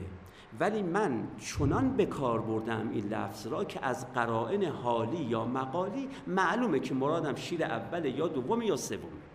اما اگر یه وقتی شیر رو چنان به کار ببرم که شما اصلا نفهمی شیر اول مراده یا دوم یا سوم. مثلا بگم تو ایران شیر فراوان هست یا نه؟ خب حالا کدوم شیر مراده؟ شیر فراوان هست تو ایران یا نه؟ ممکنه کسی بگه بله اتفاقا ما خیلی از شیرها را عرض می‌کنم که صادر می‌کنیم به کشورهای منطقه. خب مثلا شیر آشامیدنی مواجه. یه وقتی ممکنه بگه که نه شیر خیلی هم کمه. یه تعدادی هم بودن این شکارچیان فلان فلان شده از بین بودن خب می‌فهمیم. اما خود لغت شیر در ایران فراوان هست یا نه؟ این خودش الان این جمله یک جمله ایهامداریه. چون لغت شیر درش به کار رفته اما به صورتی به کار رفته که نمی‌دونیم کدوم معنا مراده. ابهام و ایهام سه تا فرق دیگه هم با هم دارن. من نمی‌خوام وارد اون بحث بشم. فقط می‌خوام این عرض بکنم که هیچ وقت فکر ابهام نداره. تا من دارم فکر می‌کنم نمی‌تونم با یک لفظ و مفهوم مبهم فکر کنم. ایهام هم نداره. یعنی چه شما آیا می‌تونید فکر بکنید که شیرهای ایران را مقایسه کنم با شیرهای ترکیه وقت بعد شیر تو ذهنتون دایر باشه بین این که آیا شیر درنده؟ نه دیگه. شما وقتی میگید من باید یه مطالعه انجام بدم راجع به شیرهای ایران و شیرهای ترکیه مسلما شیر تو فکرتون یا منظور حیوان درنده است یا منظور آمایه آشامیدنیه یا شیرهای آبی است که ما می‌خریم برای مصالح ساختمانی خودمون. درسته؟ اگر من آدم ساده ای باشم همینطور که فکرم ابهام نداره و ایهام نداره سخنم من باید ابهام و ایهام نداشته باشه. این دومی رو بهش میگن دومی رو. میگن سخن باید ساده باشه. به این ویژگی دوم یعنی خلوب سخن از ابهام و ایهام میگن سخن باید ساده باشه. اما یه سومی هم هست. سخن باید قامز هم نباشه واضح باشه. توجه می‌کنید؟ سخن دشوار نباید باشه. سخن باید آسان باشه. و سخن آسان باشه یعنی چه؟ یعنی من بدونم دارم با کی حرف می‌زنم؟ در حد فهم او حرف بزنم.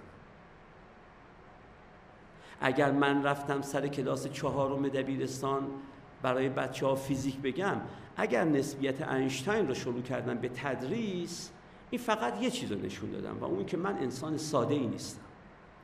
چون انسان ساده نمی‌خواد بگه بچه ها بدونید من رو دیگه حقم و خوردن اومدم معلم فیزیک دبیرستان شدم ما وگرنه من باید در دانشگاه هاروارد نظریه نسبیت آینشتاین رو تدریس کنم اینجوری حرف زدم. آدم ساده می‌فهمه مخاطبش در چه. نمی‌خواد فاصله بین نمود و بودش. وقتی می‌فهمم مخاطبانم در حد لیسانسن در حد فوق لیسانسن در حد فلانن در حد بهمانن سخن رو در حد فهم اونها بیان می‌کنم اگر دیدید قلم به سلمبش کردم این دیگه برای اینه که می‌خوام نشون بدم که حواستون باشه دیگه. حالا ما به خاطر دست روزگار و جور روزگار قدار اینجا افتاده ایم ما وگرنه ما نباید اینجا با شما حرف بزنیم. ما باید در دانشگاه فلان باشیم. توجه می‌کنید سخن باید وضوح داشته باشه قموز نداشته باشه. پیچیدگی سخن این نشون دهنده اینه که من می‌خوام یه نمودی زیبا برای خودم پدید بیارم. اینم یکی. و یکی دیگه این که سخن همیشه باید به جا باشه. نت می‌کنید سخن همیشه باید به جا باشه. سخن نابجا فقط وقت طرف مقابل رو ضایع کردنه. عنایت می‌کنید خب ما تو کشورمون متاسفانه هم در حوزه های علمیه جز موارد استثناء و هم در دانشگاه ها جز موارد استثناء ما این چهار تا ویژگی رو در سخنمون نداریم. عنایت می‌کنیم؟ نداریم. سخنهای دراز بیش از حد یا کوتاه بیش از حد میگیم. سخنانی میگیم که درشون ابهام و ایهام وجود داره. سخنانی میگیم که درشون قموز وجود داره. و سخنانی میگیم که این سخنان به جا نیستند توجه می‌کنید؟ یعنی جای این سخن اینجا نیست. جای این سخن جای دیگریه. همه اینا برای چیه؟ برای اینکه چهار به چهار جهت نمود خودمون رو زیباتر از آنچه هست نشون بدیم. عنایت می‌کنید؟ یکی این که وقتی سخن اینجور باشه شماها بر سر فهم سخن من باید تو سر و کله خودتون و تو سر و کله یکدیگر بزنید برای فهم سخن من. و این برای من یه وجاهتی میاره. توجه می‌کنید برای من وجاهتی میاره که ببینید سخنانش چقدر عمیقه که ما اصلا نمی‌فهمیم. ما نمی‌فهمیم. من یه مادر بزرگی داشتم مادر پدرم. با اینکه پدر من روحانی بودند و روحانی خیلی کمالات فراوان داشتن. وقت مادر خودشون مادر پدرم که مادر بزرگ من می‌شد ما را دعوت می‌کرد که برید پای سخنرانی فلان روحانی دیگه. من یه وقتی بهشون گفتم که آخه شما که پدر خود من یعنی پسر خودتون دانشمندترین روحانی شهره شما چرا ما رو بچه ها رو میگید برید پای منبر فلان روحانی دیگه بنشینید؟ گفت از بس اون روحانی مادر بزرگم بود گفت از بس اون روحانی حرفهای خوب خوب می‌زنه. توجه می‌کنید وقت من گفتم که خب این حرفای خوب خوب که می‌زنه مگه چی میگه که مثلا پدر خود من نمیگه؟ گفت آخه مادر اونقدر حرفاش خوبه که من که نمی‌تونم بفهمم. من فقط می‌فهمم خوب خوبه. توجه می‌کنید خیلی وقتها هست که من جوری قلم به سلم به حرف می‌زنم با ابهام و ایهام حرف می‌زنم قامز حرف می‌زنم برای اینکه شماها به جای اینکه مرا متهم کنید که آدم ساده ای نیستی. توجه می‌کنید آدم جلوه فروشی. تو بازار خودفروشان داری جلوه گری می‌کنی به جایی که منو متهم کنید خودتون رو متهم می‌کنید میگید خیلی آدم بزرگی فلانی. اما خب ما عقول کوچکی داریم. ما مغزمون کوچیکه. ما که می‌تونیم حرفونو بفهمیم؟ خب این یه نمودی بر من پدید میاره تو اذهان شما که برای من خوشایند. این یکی. دوم اینکه سخن وقتی واضح بشه طرف درست و نادرستیشو زود می‌فهمه. توجه می‌کنید وقتی من حرفم رو واضح می‌زنم شما میگید ملکیان مقدمه سوم حرفش غلط بوده. توجه می‌کنید؟ یا من تو مقدمه دوم با ملکیان اختلاف دارم بالاخره می‌فهمید که کجای حرف من نقطه ضعف داره. درسته؟ اما وقتی سخنم رو پر از قموز و ابهام و ایهام کردم شما هیچ وقت نمی‌تونید بفهمید که کجا من کلا سرتون گذاشتم. توجه کنید کجا آگاهانه یا ناآگاهانه مرتکب خطا شدم؟ حالا یا تو گام های استدلالم یا تو مقدمات استدلالم. یه جایی چه آگاهانه چه ناآگاهانه من خطا کردم ولی شما نمی‌تونید. پی ببرید. مدتی پیش وقتی من یه جایی سخنرانی می‌کردم بعد سخنرانی که از دوستان اومد گفت آقای ملکی من فقط می‌فهمم حرفتون غلطه. اما نتونستم بفهمم کجاش غلطه. خب این سخن فارغ از جنبه شوخیش این نشون میده من سخنم به اندازه کافی واضح نبوده. اگر سخنم به اندازه واضح کافی بود می‌فهمید کجای سخن من لاقل به زعم خودش غلطه. این که میگه بوی غلطی از حرفتون میاد اما نمی‌تونم بچه غلط بودنش رو نشون بدم تو کدوم گامه یا تو کدوم مقدمه است. این معلوم میشه سخن من به اندازه کافی وضوح نداشته. خیلی وقتها برای اینکه سخنمون غلط بودنش معلوم نشه پشت سنگر این ابهام ها و ایهام ها و قموز ها سنگر می‌گیریم. اینم یکی. سوم اینکه یک چیز سومی هم وجود و اون که وقتی سخن من واضح نیست متمایز نیست دارای تفسیرهای متفاوت میشه. اون وقت اگه یه تفسیرش کوس رشد زده شد میگم مثلا منظورم این نبود. منظورم اون بچه دیگهش بود. توجه می‌کنی؟ میگم منظورم این نبود. من یه چیز دیگه می‌گفتم. وقتی سخن رو من با ابهام و ایهام میگم درست میشم مثل گربه مرتضا علی. هر جور پرتابم کنین رو چهار دست و پام میان پایین. میگم نگفتم. عنایت می‌کنید؟ اگر من سخنم رو بدون ابهام و ایهام بگم دیگه یک تفسیر برمیداره. یا تعداد تفاسیری که برمیداره خیلی معدوده. و بنابراین اگر پنبه اون یک تفسیر زده شد یا پنبه اون دو تفسیر زده شد من باید حرف خودم رو پس بگیرم. اما اگه سخنم سرشار از ابهام و ایهام باشه هر کدام از مرادات من اگر غلط بودنش معلوم میشه شد. من میگم نه من مرادم. این نبود مرادم اون بود. توجه می‌کنید یعنی می‌خوام به گفته شوپنهاف هنر حرف خود رو پس نگرفتن رو داشته باشم. می‌خوام حرف خودم رو دیگه پس نگیرم. انت می‌کنید دیدید مغازه های می نویسن آقا جنس فروخته شده پس گرفته نمی شود آدمای اینجوری می‌خوان حرف فروخته شده شونه پس نگیرن دیگه. عنایت می‌کنید؟ اینم یه بچه اینم باز ببینید باز نمودم برام مهمه. می‌خوام در نظر شما عظیم جلوه بکنم. بگم حرف من پس گرفته نمیشه. اینم یک مطلب. و اما یک مطلب چهارم وجود داره. در این نوع سخن گفتن ها عنایت می‌کنیم. هر کسی می‌تونه از زن خود یار من بشه. اون وقت من یاران فراوانی دور خودم جمع می‌کنم که خداشون با هم هیچ وفاقی نداره اما با من وفاق دارن همش. توجه می‌کنید ببینید وقتی سخن من چند تا معنا داره چهار تا از شماها فکر می‌کنید معنای اول رو داره.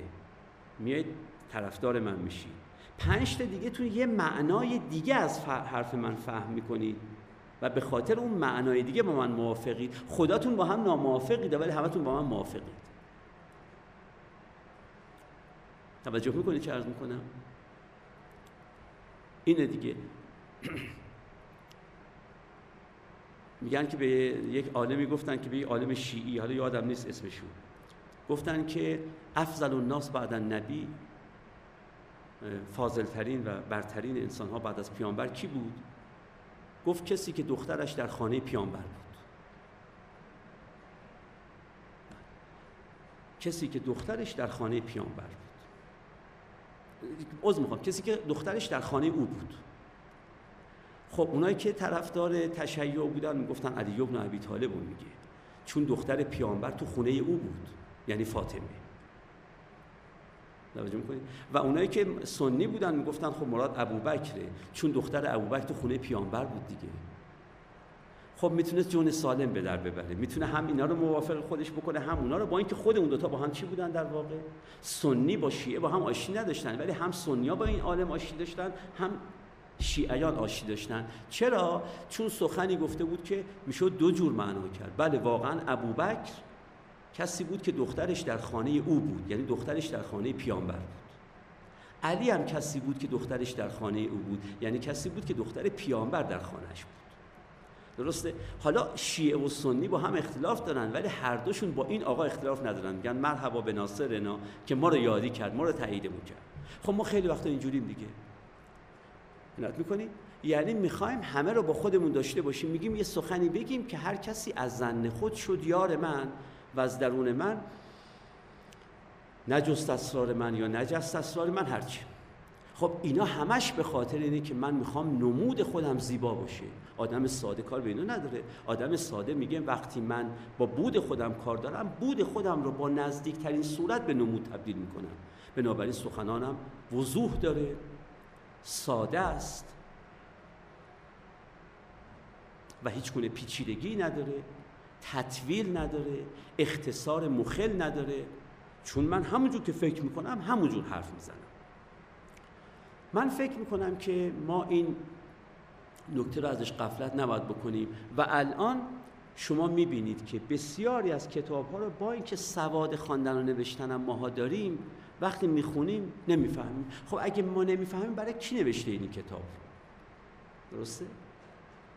الان به نویسنده بگه آقا اگر اهل فکر و فرهنگ جامعه این کتاب تو رو نمی‌فهمن برای برای جن برای جنیان که ننوشته اید حتما برای انسیان نوشته اید و حتما برای انسیان فارسی زبان هم نوشته اید برای روسا که ننوشته اید برای ما نوشته اید خب ما انسیان فارسی زبان تحصیلات دانشگاهی هم داریم ما نمی‌فهمیم. پس اینو برای کی نوشته اید اون وقت بعد مینالن که آقا کتاب ما تیراژ نداره. خب با اونا هم که خریدن باید بیارن پس بدن آقا کتابتون خادم کتابو می‌خره برای اینکه یه چیزی ازش بفهمه. نه اینکه برایش یه چیزی ازش نفهمه و تازه اعتماد به نفسش از دست بده.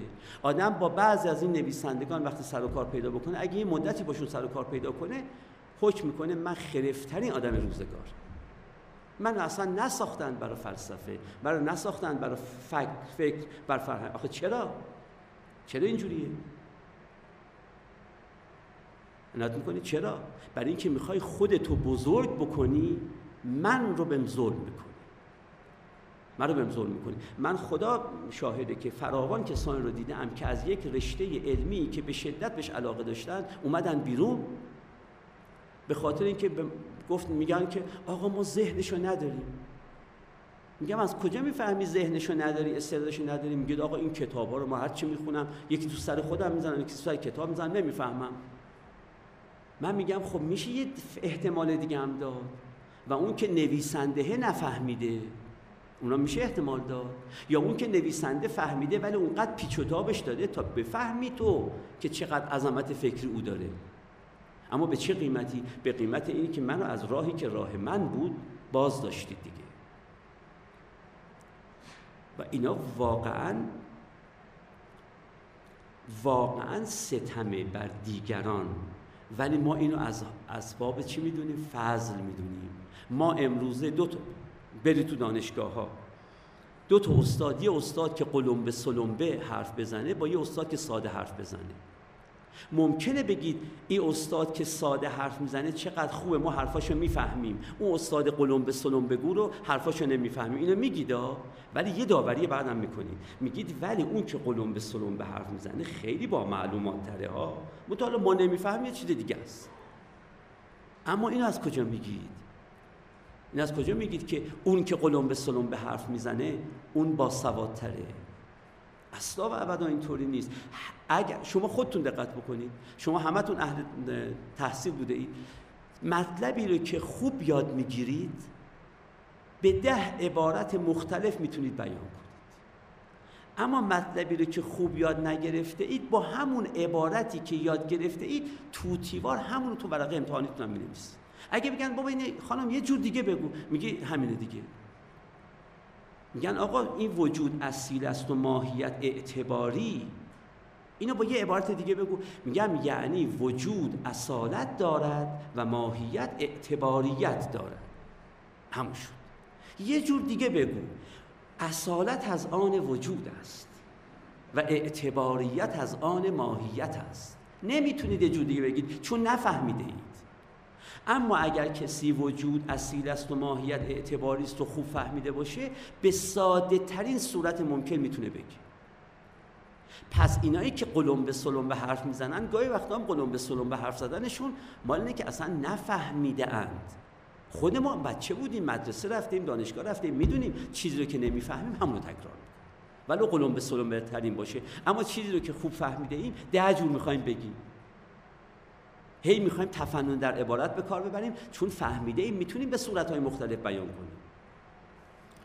همه اینا مال که شخص ساده نیست. می‌خواد نمودی فراتر از بود خودش رو به دیگران در واقع عرضه بکنه.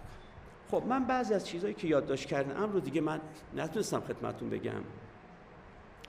اما دیگه چاره ای ندارم. یعنی خیلی چیزایی که یادداشت کردم اینجا الان. هنوز روش خط نکشیدم یعنی برای دوستان نگفتم. اما دیگه فرصتی نیست. می‌خوام یک نگاه حال از نو به سادگی بکنیم. با توجه به این در واقع ساحتهای مختلف سادگی که توضیح دادم یه نگاه دیگه از سادگی به سادگی بکنیم. و ببینیم بعضی از تعاریف سادگی چرا اینجوری هند حالا دیگه با این توضیحات بعضی از تعاریف سادگی معلوم میشه.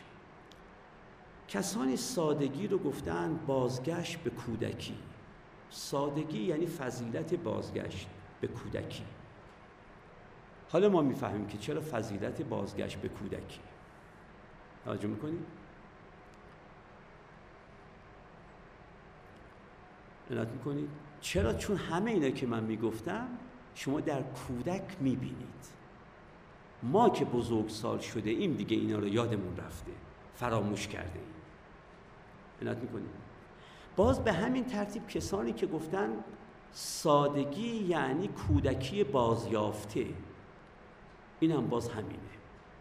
و فکر می‌کنم که اینم الان دیگه واضحه که ما خوب باز بیابیم کودکی خودمون ما تو کودکیمون اصلا سادگی رو به هیچ چیزی عوض نمی کردیم اما الان دیگه هیچ چیزی رو با سادگی عوض نمی کنیم می‌کنیم. در واقع ما باید برگردیم به اون کودکی که از دست داده ایم و تمام زیباییمون هم به همون بود. شما آدم بزرگسالی دیده اید که به اندازه یک کودک ازش لذت ببرید. اگر دیده باشید بدونید این آدم در کمال سادگی. نت می‌کنید اما معمولا ما نمی‌بینیم. اینه که می‌بینید بچه ها رو که می‌بینیم اینقدر شاد میشیم و فیلم بچه ها رو که می‌بینیم اینقدر قربون صدقشون میریم. فکر نکنید فقط به خاطر توپل مپل بودن بچه هاست یا خوشگل بودن بچه ها. نه آدم های خوشگل تر از اینم در بزرگسالی وجود دارن. این که آدم وقتی فیلم بچه رو می‌بینه اینقدر قربون صدقش میره چون می‌بینه ساده ساده است. هیچ فیلمی بازی نمی‌کنه. همینه. اما تا 6 سالش شد بچهه دیگه از فیلم های بچه های 6 ساله کیف نمی‌کنه. چون می‌بینیم ناگهان زیر نگاه به اون می‌کنه نگاه می‌فهمیم داره دو تا کار می‌کنه. یکی داره زندگی می‌کنه یکی داره فیلم زندگیش رو هم به من و شما نشون میده. اما یک تعریف دیگری از سادگی کردن. و اون سادگی گفتن سادگی یعنی مثل طبیعت بودن. این تعریف رواقیونه. این هم حالا می‌فهمیم. رواقیون می‌گفتن سادگی یعنی مثل طبیعت بودن. طبیعت کار می‌کند اما اظهار نمی کند کارهای کردشون منت می‌کنی؟ فقط داره کار می‌کنه. توجه یعنی هیچ وقت یه درختی یه بلنگو بالا سر خودش نصب نکرده و بگه در حال رشد چند تا میوم دارم چند تا جوانه رو به شکوفه تبدیل می‌کنم. چند تا شکوفه به دست من تبدیل به گل شده چند تا گل رو هم دارم میوه می‌کنم چند تا میوه نارس هم دارم عرض می‌کنم که میرسونمشون. اصلا به کار خودش فقط می‌کنه. بنابراین این که ما به گفته رواقیون بگیم سادگی به معنای طبیعتوار زیستن مانند طبیعت زندگی کردن مثل طبیعت بودن اینم الان در واقع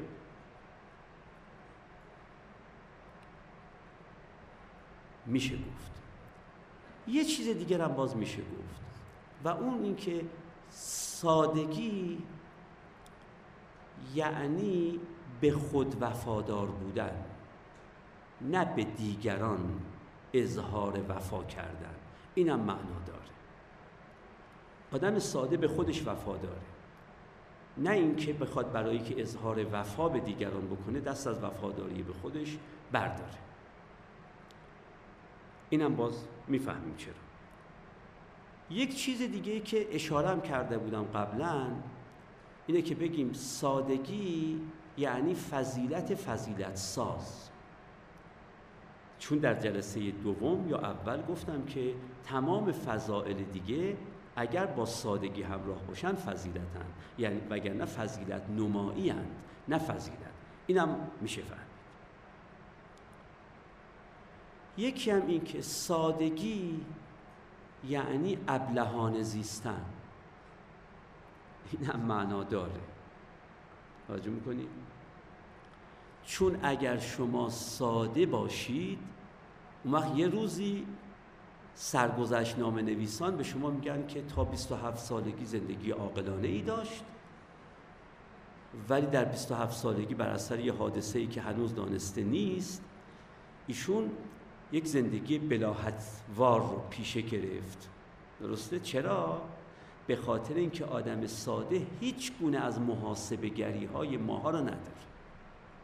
هیچ گونه چرتکه نمیندازه. نت می‌کنی؟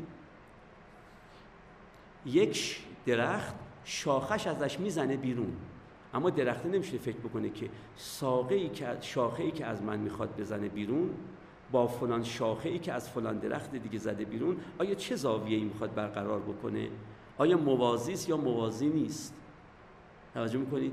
اینا نیست. فقط شاخه ازش جلوه می‌کنه به بیرون.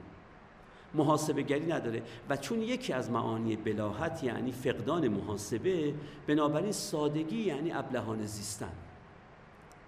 به پیامبر نسبت میدن. من نمی‌دونم واقعا این سخن درسته یا نه. میگن که پیامبر گفتن که اکثر و اهل الجنه البله بیشتر بهشتیان ابلهانند. من نمی‌دونم واقعا این سخن از پیامبر یا نه. و نمی‌دونم اگه از پیامبر مراد خود ایشون چیه. چی بوده از این حرف؟ اما من میگم به این معنا میشه گفت که نه بیشتر بهشتیان بهشتیان فقط ابلهند چون ماها که بهشتی نیستیم ببینید که داریم در چه جهنمی زندگی می‌کنیم؟ چون ساده نیستیم. اون که ساده زندگی می‌کنه تو بهشت زندگی می‌کنه. خیلی شاده. عنایت می‌کنی؟ خیلی به خودش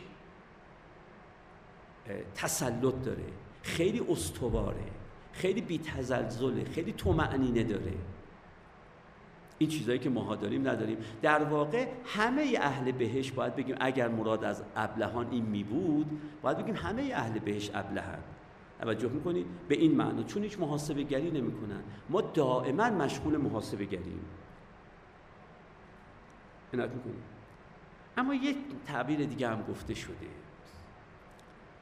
و اونم فکر می‌کنم دیگه تا الان فهمیده باشیم و اون اینکه سادگی یعنی در اندیشه واقعیت بودن نه در اندیشه نمایش ها بودن.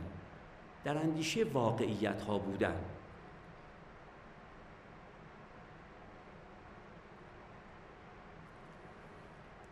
توجه می‌کنید اینم یک سال و اما آخرین تعریفی که باز از سادگی شده این تعریف است که افراد مختلف کردن ولی با توضیحات من الان دیگه مفهوم تر میشه. اگه اول جلسه اول این تعریف رو می‌گفتم یکمی برای شما مفهوم نبود.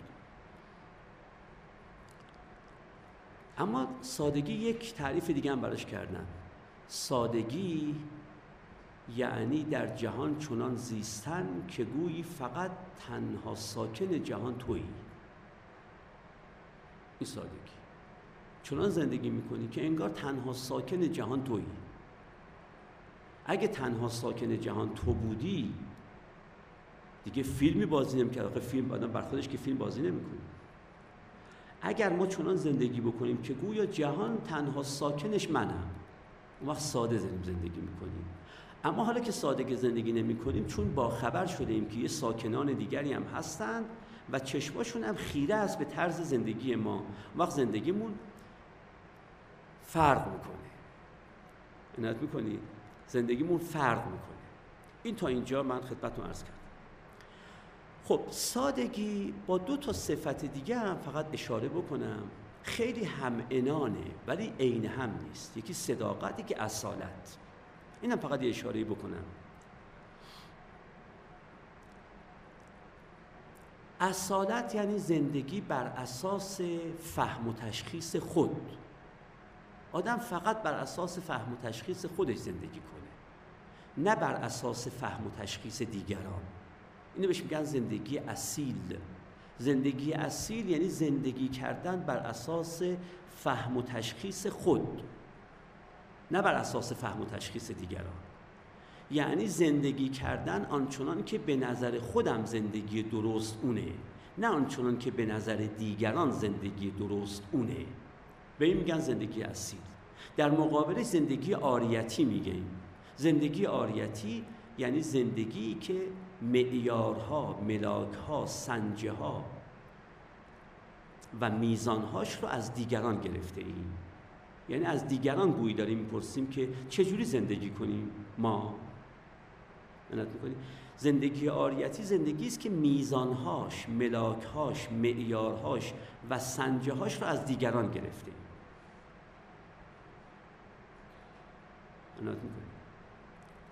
خب اگر دقت بکنید اصالت به این معنا جزء سادگیه. اما خود سادگی نیست. زندگی اصیل جزء زندگی ساده است. یعنی اگر من ساده باشم حتما اصیلم هستم می‌کنید اگر ساده باشم یعنی فقط به بود خودم توجه دارم. خب اگه فقط به بود خودم توجه داشته باشم ترازوهام هم از خودم می‌گیرم. معیارها ملاکها و میزانها رو هم از خودم می‌گیرم. نشون زندگی اصیل. اما یه زندگی اصیل که ما میگیم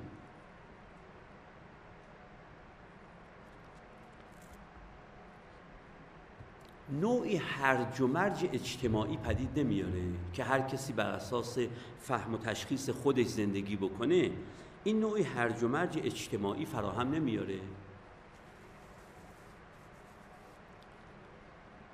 عنایت می‌کنی؟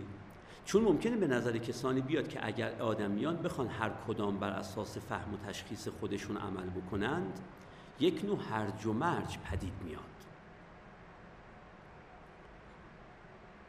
من بر اساس فهم و تشخیص خودم می‌خوام یه جور زندگی کنم شما بر اساس فهم و تشخیص خودتون یه جور دیگه می‌خوای زندگی کنید شخص سالس هم یه جور سالسی می‌خواد زندگی بکنه. اون وقت این همبستگی اجتماعی رو از بین نمی‌بره ملات زندگی اجتماعی رو از بین نمی‌بره. ما یه همبستگی اجتماعی هم نیاز داریم یه زندگی اجتماعی یه ملاتی می‌خواد یه سریشومی می‌خواد که همه ما رو به هم پیوند بده. اگر زندگی اصیل بخوایم داشته باشیم آیا هر کدام اون ساز خودمون رو کوک نمی کنیم؟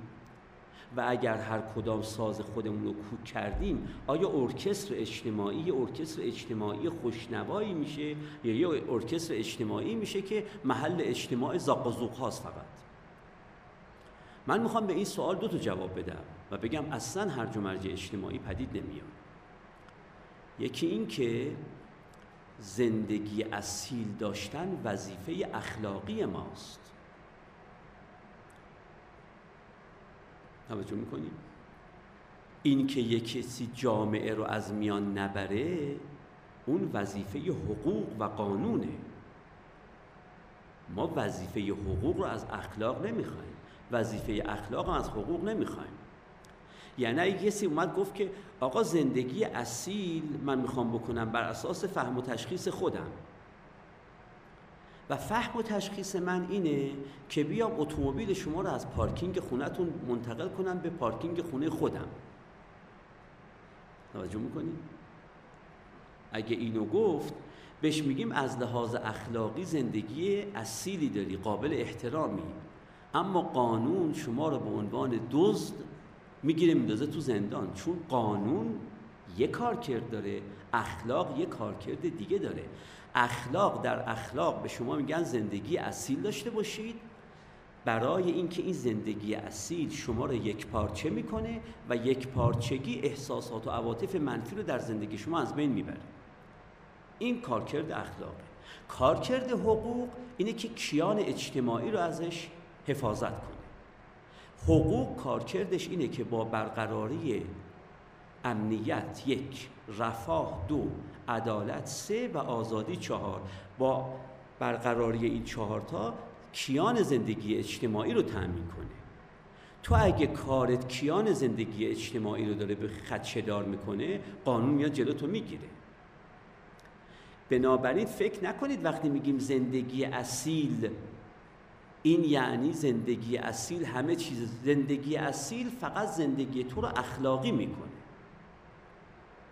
اما اینکه شهروند خوبی هم هستی یا نه اونو قانون تعیین می‌کنه که تو شهروند خوبی که جاد بیرون زندانه یا شهروند بدی که جاد توی زندانه.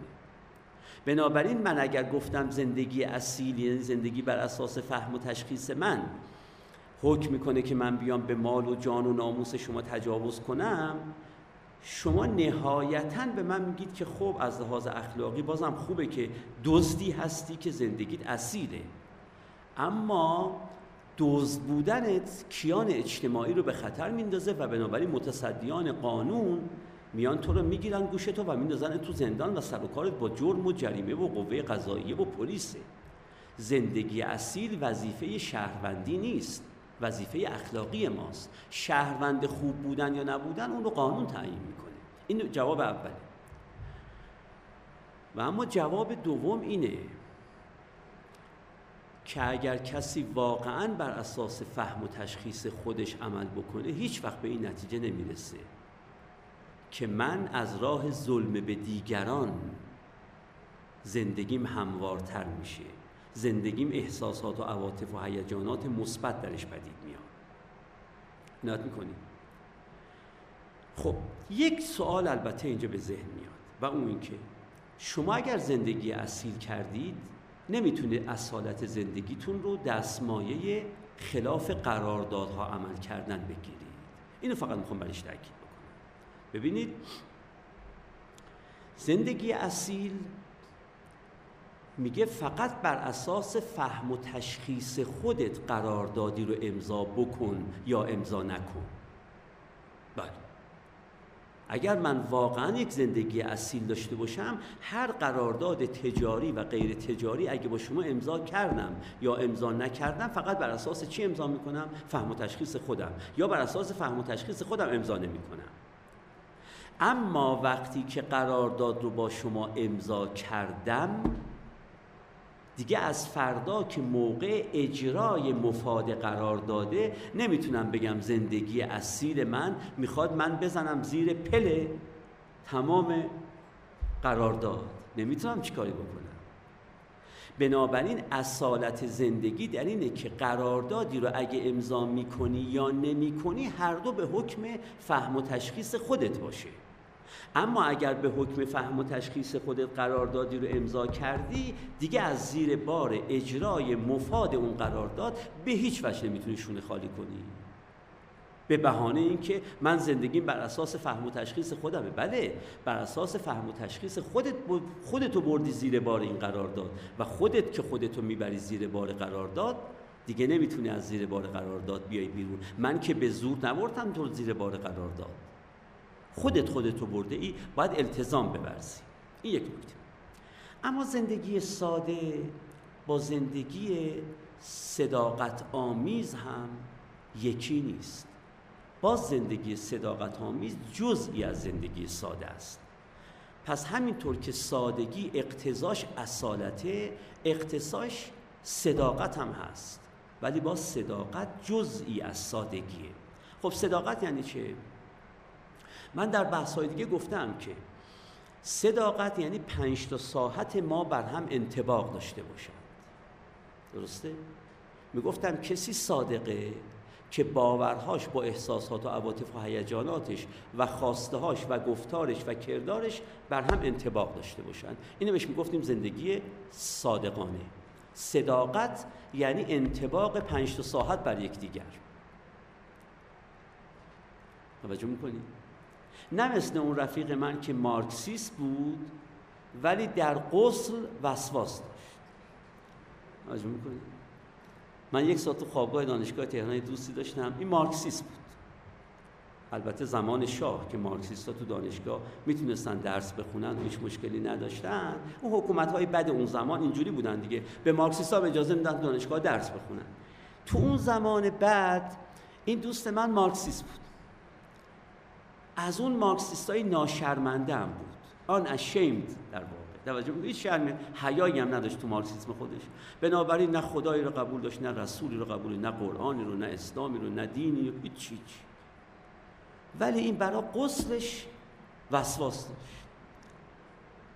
اونم وسواس باور کنی سه رب می‌رفت زیر آب و شیر آب داغ رو فرق روشن می‌گفت شیر آب سرد آب و سرد می‌کنه نمی‌ذاره آب به نسوج بدن آدم برسه در اون وقت وقتی بعد از سه رب میومد بیرون یه یه لبو یه لبوی سرخ سرخ سرخ میومد بیرون. من بهش می‌گفتم بابا اونایی هم که مسلمانند و همه چی تماما قصد براشون واجب نیست مستحبه. قصد خودش مستحبه. اگه بخوای نماز بخونی واجبه. وگرنه آدم می‌تونه متدین باشه تا وقتی نمی‌خواد نماز بخونه قصد هم نباید بکنه. وقتی می‌خوای نماز بخونی باید قصد بکنی. اون وقت تو میری تو که اصلا نه نمازی نه چیزی. می‌گفت آقای ملک دیگه از قصد نمیشه گذشت. این دیگه چیز دیگه ای خب یعنی چه؟ این یعنی الان عقیدش با عملش ناسازگار. عقیدش اینه که همه اینا یاوه است اما عملش اینه. نت می‌کنی؟ خب این, این یه نوع تضاد. یه رفیقی من دارم که حالا دیگه یه رفیقی داشتم در واقع. ایشون من گفت که من اونم خودش اتفاقا مارکسیست بود. می‌گفت من سالهاست که دیگه روز آشورا و تاسوعا که نمیرم سینه زنی کنم. برم تو دسته های عزاداری و اینا. میشینم پا تلویزیون. فیلم عزاداری ها می‌بینم. اما گاهی وقتا می‌بینم که اشک از چشمانم جاری شد. توجه می‌کنی؟ خب اینم احساس و عاطفش سازگار نیست با عقیدهش آخه بابا تو اگه مارکسیستی دیگه چی که امام معصوم شیعیان رو کشتن؟ شیعیان کی به کیه؟ توجه می‌کنین؟ شیعه منی چند؟ که بعد بیان بر امام شیعیان. خب اینم یعنی اینا این وجود داره. آقای فلسفی یادم میاد در زمان شاهی وقتی سخنرانی می‌کرد. محمد تقی فلسفی بود یه خطیب مشهوری بود. ایشون یه وقتی سخنرانی می‌کرد می‌گفت که یه وقتی یه آقایی اومد تو مسجد به من گفت که آقای فلسفی شما که تو مسجد با مؤمنین و مؤمنات سر و کار دارید و اهل این محله رو خیلی می‌شناسید و اینا من یک معلم خیلی فقیر آموزش پرورشم می‌خوام یه خونه بخرم. یه خونه ارزونی در حدود این قیمت. ببینید این مشتریاتون تو مسجد اهل محل یه خونه هست با حدود این قیمت. گفتن من چند روز بعدش بهش خبر دادم که آره یه خونه پیدا شده در حدود همین قیمتی که تو می‌گفتی. اون زمان گفته بود 24000 تومان بود من یه خونه 24000 تومانی بیشتر نمی‌تونم بخرم. گفتم من بهش خبر دادم که آره یه خونه پیدا شده. اومد و رفت و خونه رو دید و اومد گفت که آقای فلسفی این خونه خیلی بیشتر از 24 هزار تومن میارزه. نمی‌دونم 300 متر هم 400 متره. وقت چطور 24 هزار تومن میدم؟ میدن. گفتم که این به خاطر که یه شبهه تو این خونه هست. بعضی میگن این وقف امام حسینه. اینه که مردم رغبت به خریدش نمی‌کنن. حالا این ما اینم نگفتم. می‌گفتن این معلمم عضو حزب توده بود. گفتن تا من گفتم وقف امام زمان گفت من با ام... وقف امام حسینی گفت من با امام حسین شوخی ندارم. توجه می‌کنید من خونه وقفی امام حسین رو ولو 24 هزار من قیمتش باشه یک سوم قیمت واقعیش من نمی‌خرم. من با امام حسین. اینا یعنی چی؟ یعنی تو درونت با هم ناسازگاره. صداقت یعنی همه پنج تا ساحت من با یکدیگر سازگار. من یه دوستی دارم همین الان دارمش. این یه وقتی مسلمان خیلی متدینی بود. خیلی خیلی متدین حالا یه آدمی شده که دیگه فقط باید بگم خیلی خیلی نامتدینه. اون وقت ولی ریشش هنوز داره. اون وقت یه وقت یکی از رفقای ما بهش می‌گفت که بهش فل... میگم فلانی. ریشت رو دیگه آخه ریش دیگه یعنی چی؟ خب تو جامعه ما خوشبختانه یا متاسفانه ریش علامت تدین به حساب میاد. گفتم دیگه ریش تو. گفت ببین من روز قیامت همین ریشم که داشته باشم اگه خدایی وجود داشت و فلان و بهمان میگم بابا علامت مسلمونی دیگه. توجه می‌کنی؟ ولا تقولوا لمن القا الیکم السلام لست مؤمنا. قرآن هم گفته که یه کسی فقط یه سلام گفتنش مثل سلام گفتن مسلمونا باشه ما دیگه باید حکم به چی بکنیم؟ به ایمانش بکنیم. من روز قیامت میگم آقا ریش دیگه این ریش که ما داریم دیگه به اندازه سلام کردن نیست. قرآن گفته دیگه. توجه می‌کنید چون در زمان جاهلیت اینجوری سلام و تعارف نمی‌کردن. سلام رو لغت سلام رو اسلام وارد کرد و قرآن میگه که اگه یک کسی سلام فقط گفت یعنی از لغت اسلامی سلام استفاده کرد دیگه شما حق ندارید بگید مؤمن نیستی. بالاخره این خب بالاخره یه ریش هم به اندازه سلام هست. منم اینو نگه داشتم به خاطر همین. عرض کنم که این بهش میگیم صداقت. حالا ببینید یادتون میاد که تو بحث سادگی تو بحث سادگی می‌گفتیم نمود ما با بود ما باید با هم مطابقت داشته باشه مرادمون از نمود چی بود؟ گفتار و کردار بود مرادمون از بود چه بود؟ اون سه ساحت درونی بود درسته؟ می‌گفتیم نمودمون با بودمون باید مطابقت داشته باشه حالا وقتی اصا... وقتی صداقت رو بخوایم مطرح کنیم یعنی اون سه ساحت درونی هم با هم سازگار باشن نه فقط سه ساحت درونی با دو تا ساحت بیرونی سازگار باشن خود سه تا ساحت درونی هم باید با هم سازگاری داشته باشن. توجه فرمودید؟ خب این چیزی بود که من تونستم بگم. آخرین جمله که من می‌خوام بگم اینه که دو تا چیز رو ازش خدمت رو ارز کنم که رهزن شما نشیم یکی این که اگر نمی‌خواید زندگی ساده داشته باشید یا نمی‌تونید زندگی ساده داشته باشید که هر دوش نتیجهش این میشه که زندگی ساده ندارید یا به علت نخواستنتون یا به علت نتوانستنتون. اگه زندگی ساده ندارید تو رو خدا خاک نپاشید رو خوبی زندگی ساده. نگید اصلا زندگی ساده چیز مزخرفی. بگید نه یه چیز خوبیه. ما نمی‌خوایم یا ما نمی‌تونیم داشته باشیم. چون اگر به انصاف رفتار کنید و به خودتون رجوع کنید می‌بینید زندگی ساده زندگی خیلی دلنشینیه. حالا اگه نمی‌خواید یا نمی‌تونید نگید چیز بدیه. بگید ما نمی‌خوام. مگه همه چیزای خوب عالم رو من باید بخوام؟ توجه می‌کنید؟ خیلی عوض می‌خوام. البته خیلی از حضور دوستان شرم دارم ولی باید بگم اینو. میگن یه همجنس بازی به هر پسر جوان زیبایی می‌رسی میبوسیدش. گفتن آخه تو چرا میبوسی؟ می‌گفت اینا از سادات آل رسولن. من از بس به حضرت رسول علاقه مندم. اون وقت فرزندانش رو دوست دارم دیگه. خب میبوسم. دختران رو که اجازه شرعی ندارم. خب اونو نه. اما پسران رو که دیگه اجازه شرعی دارم میبوسم. من می‌گفت اینا همش به خاطر اینکه فرزندان پیامبران رفتن یه پیرمرد خمیده یه ارزمان ژولیده کثیفی رو آوردن گفتن آقا این سند این که این سید اولاد پیغمبر.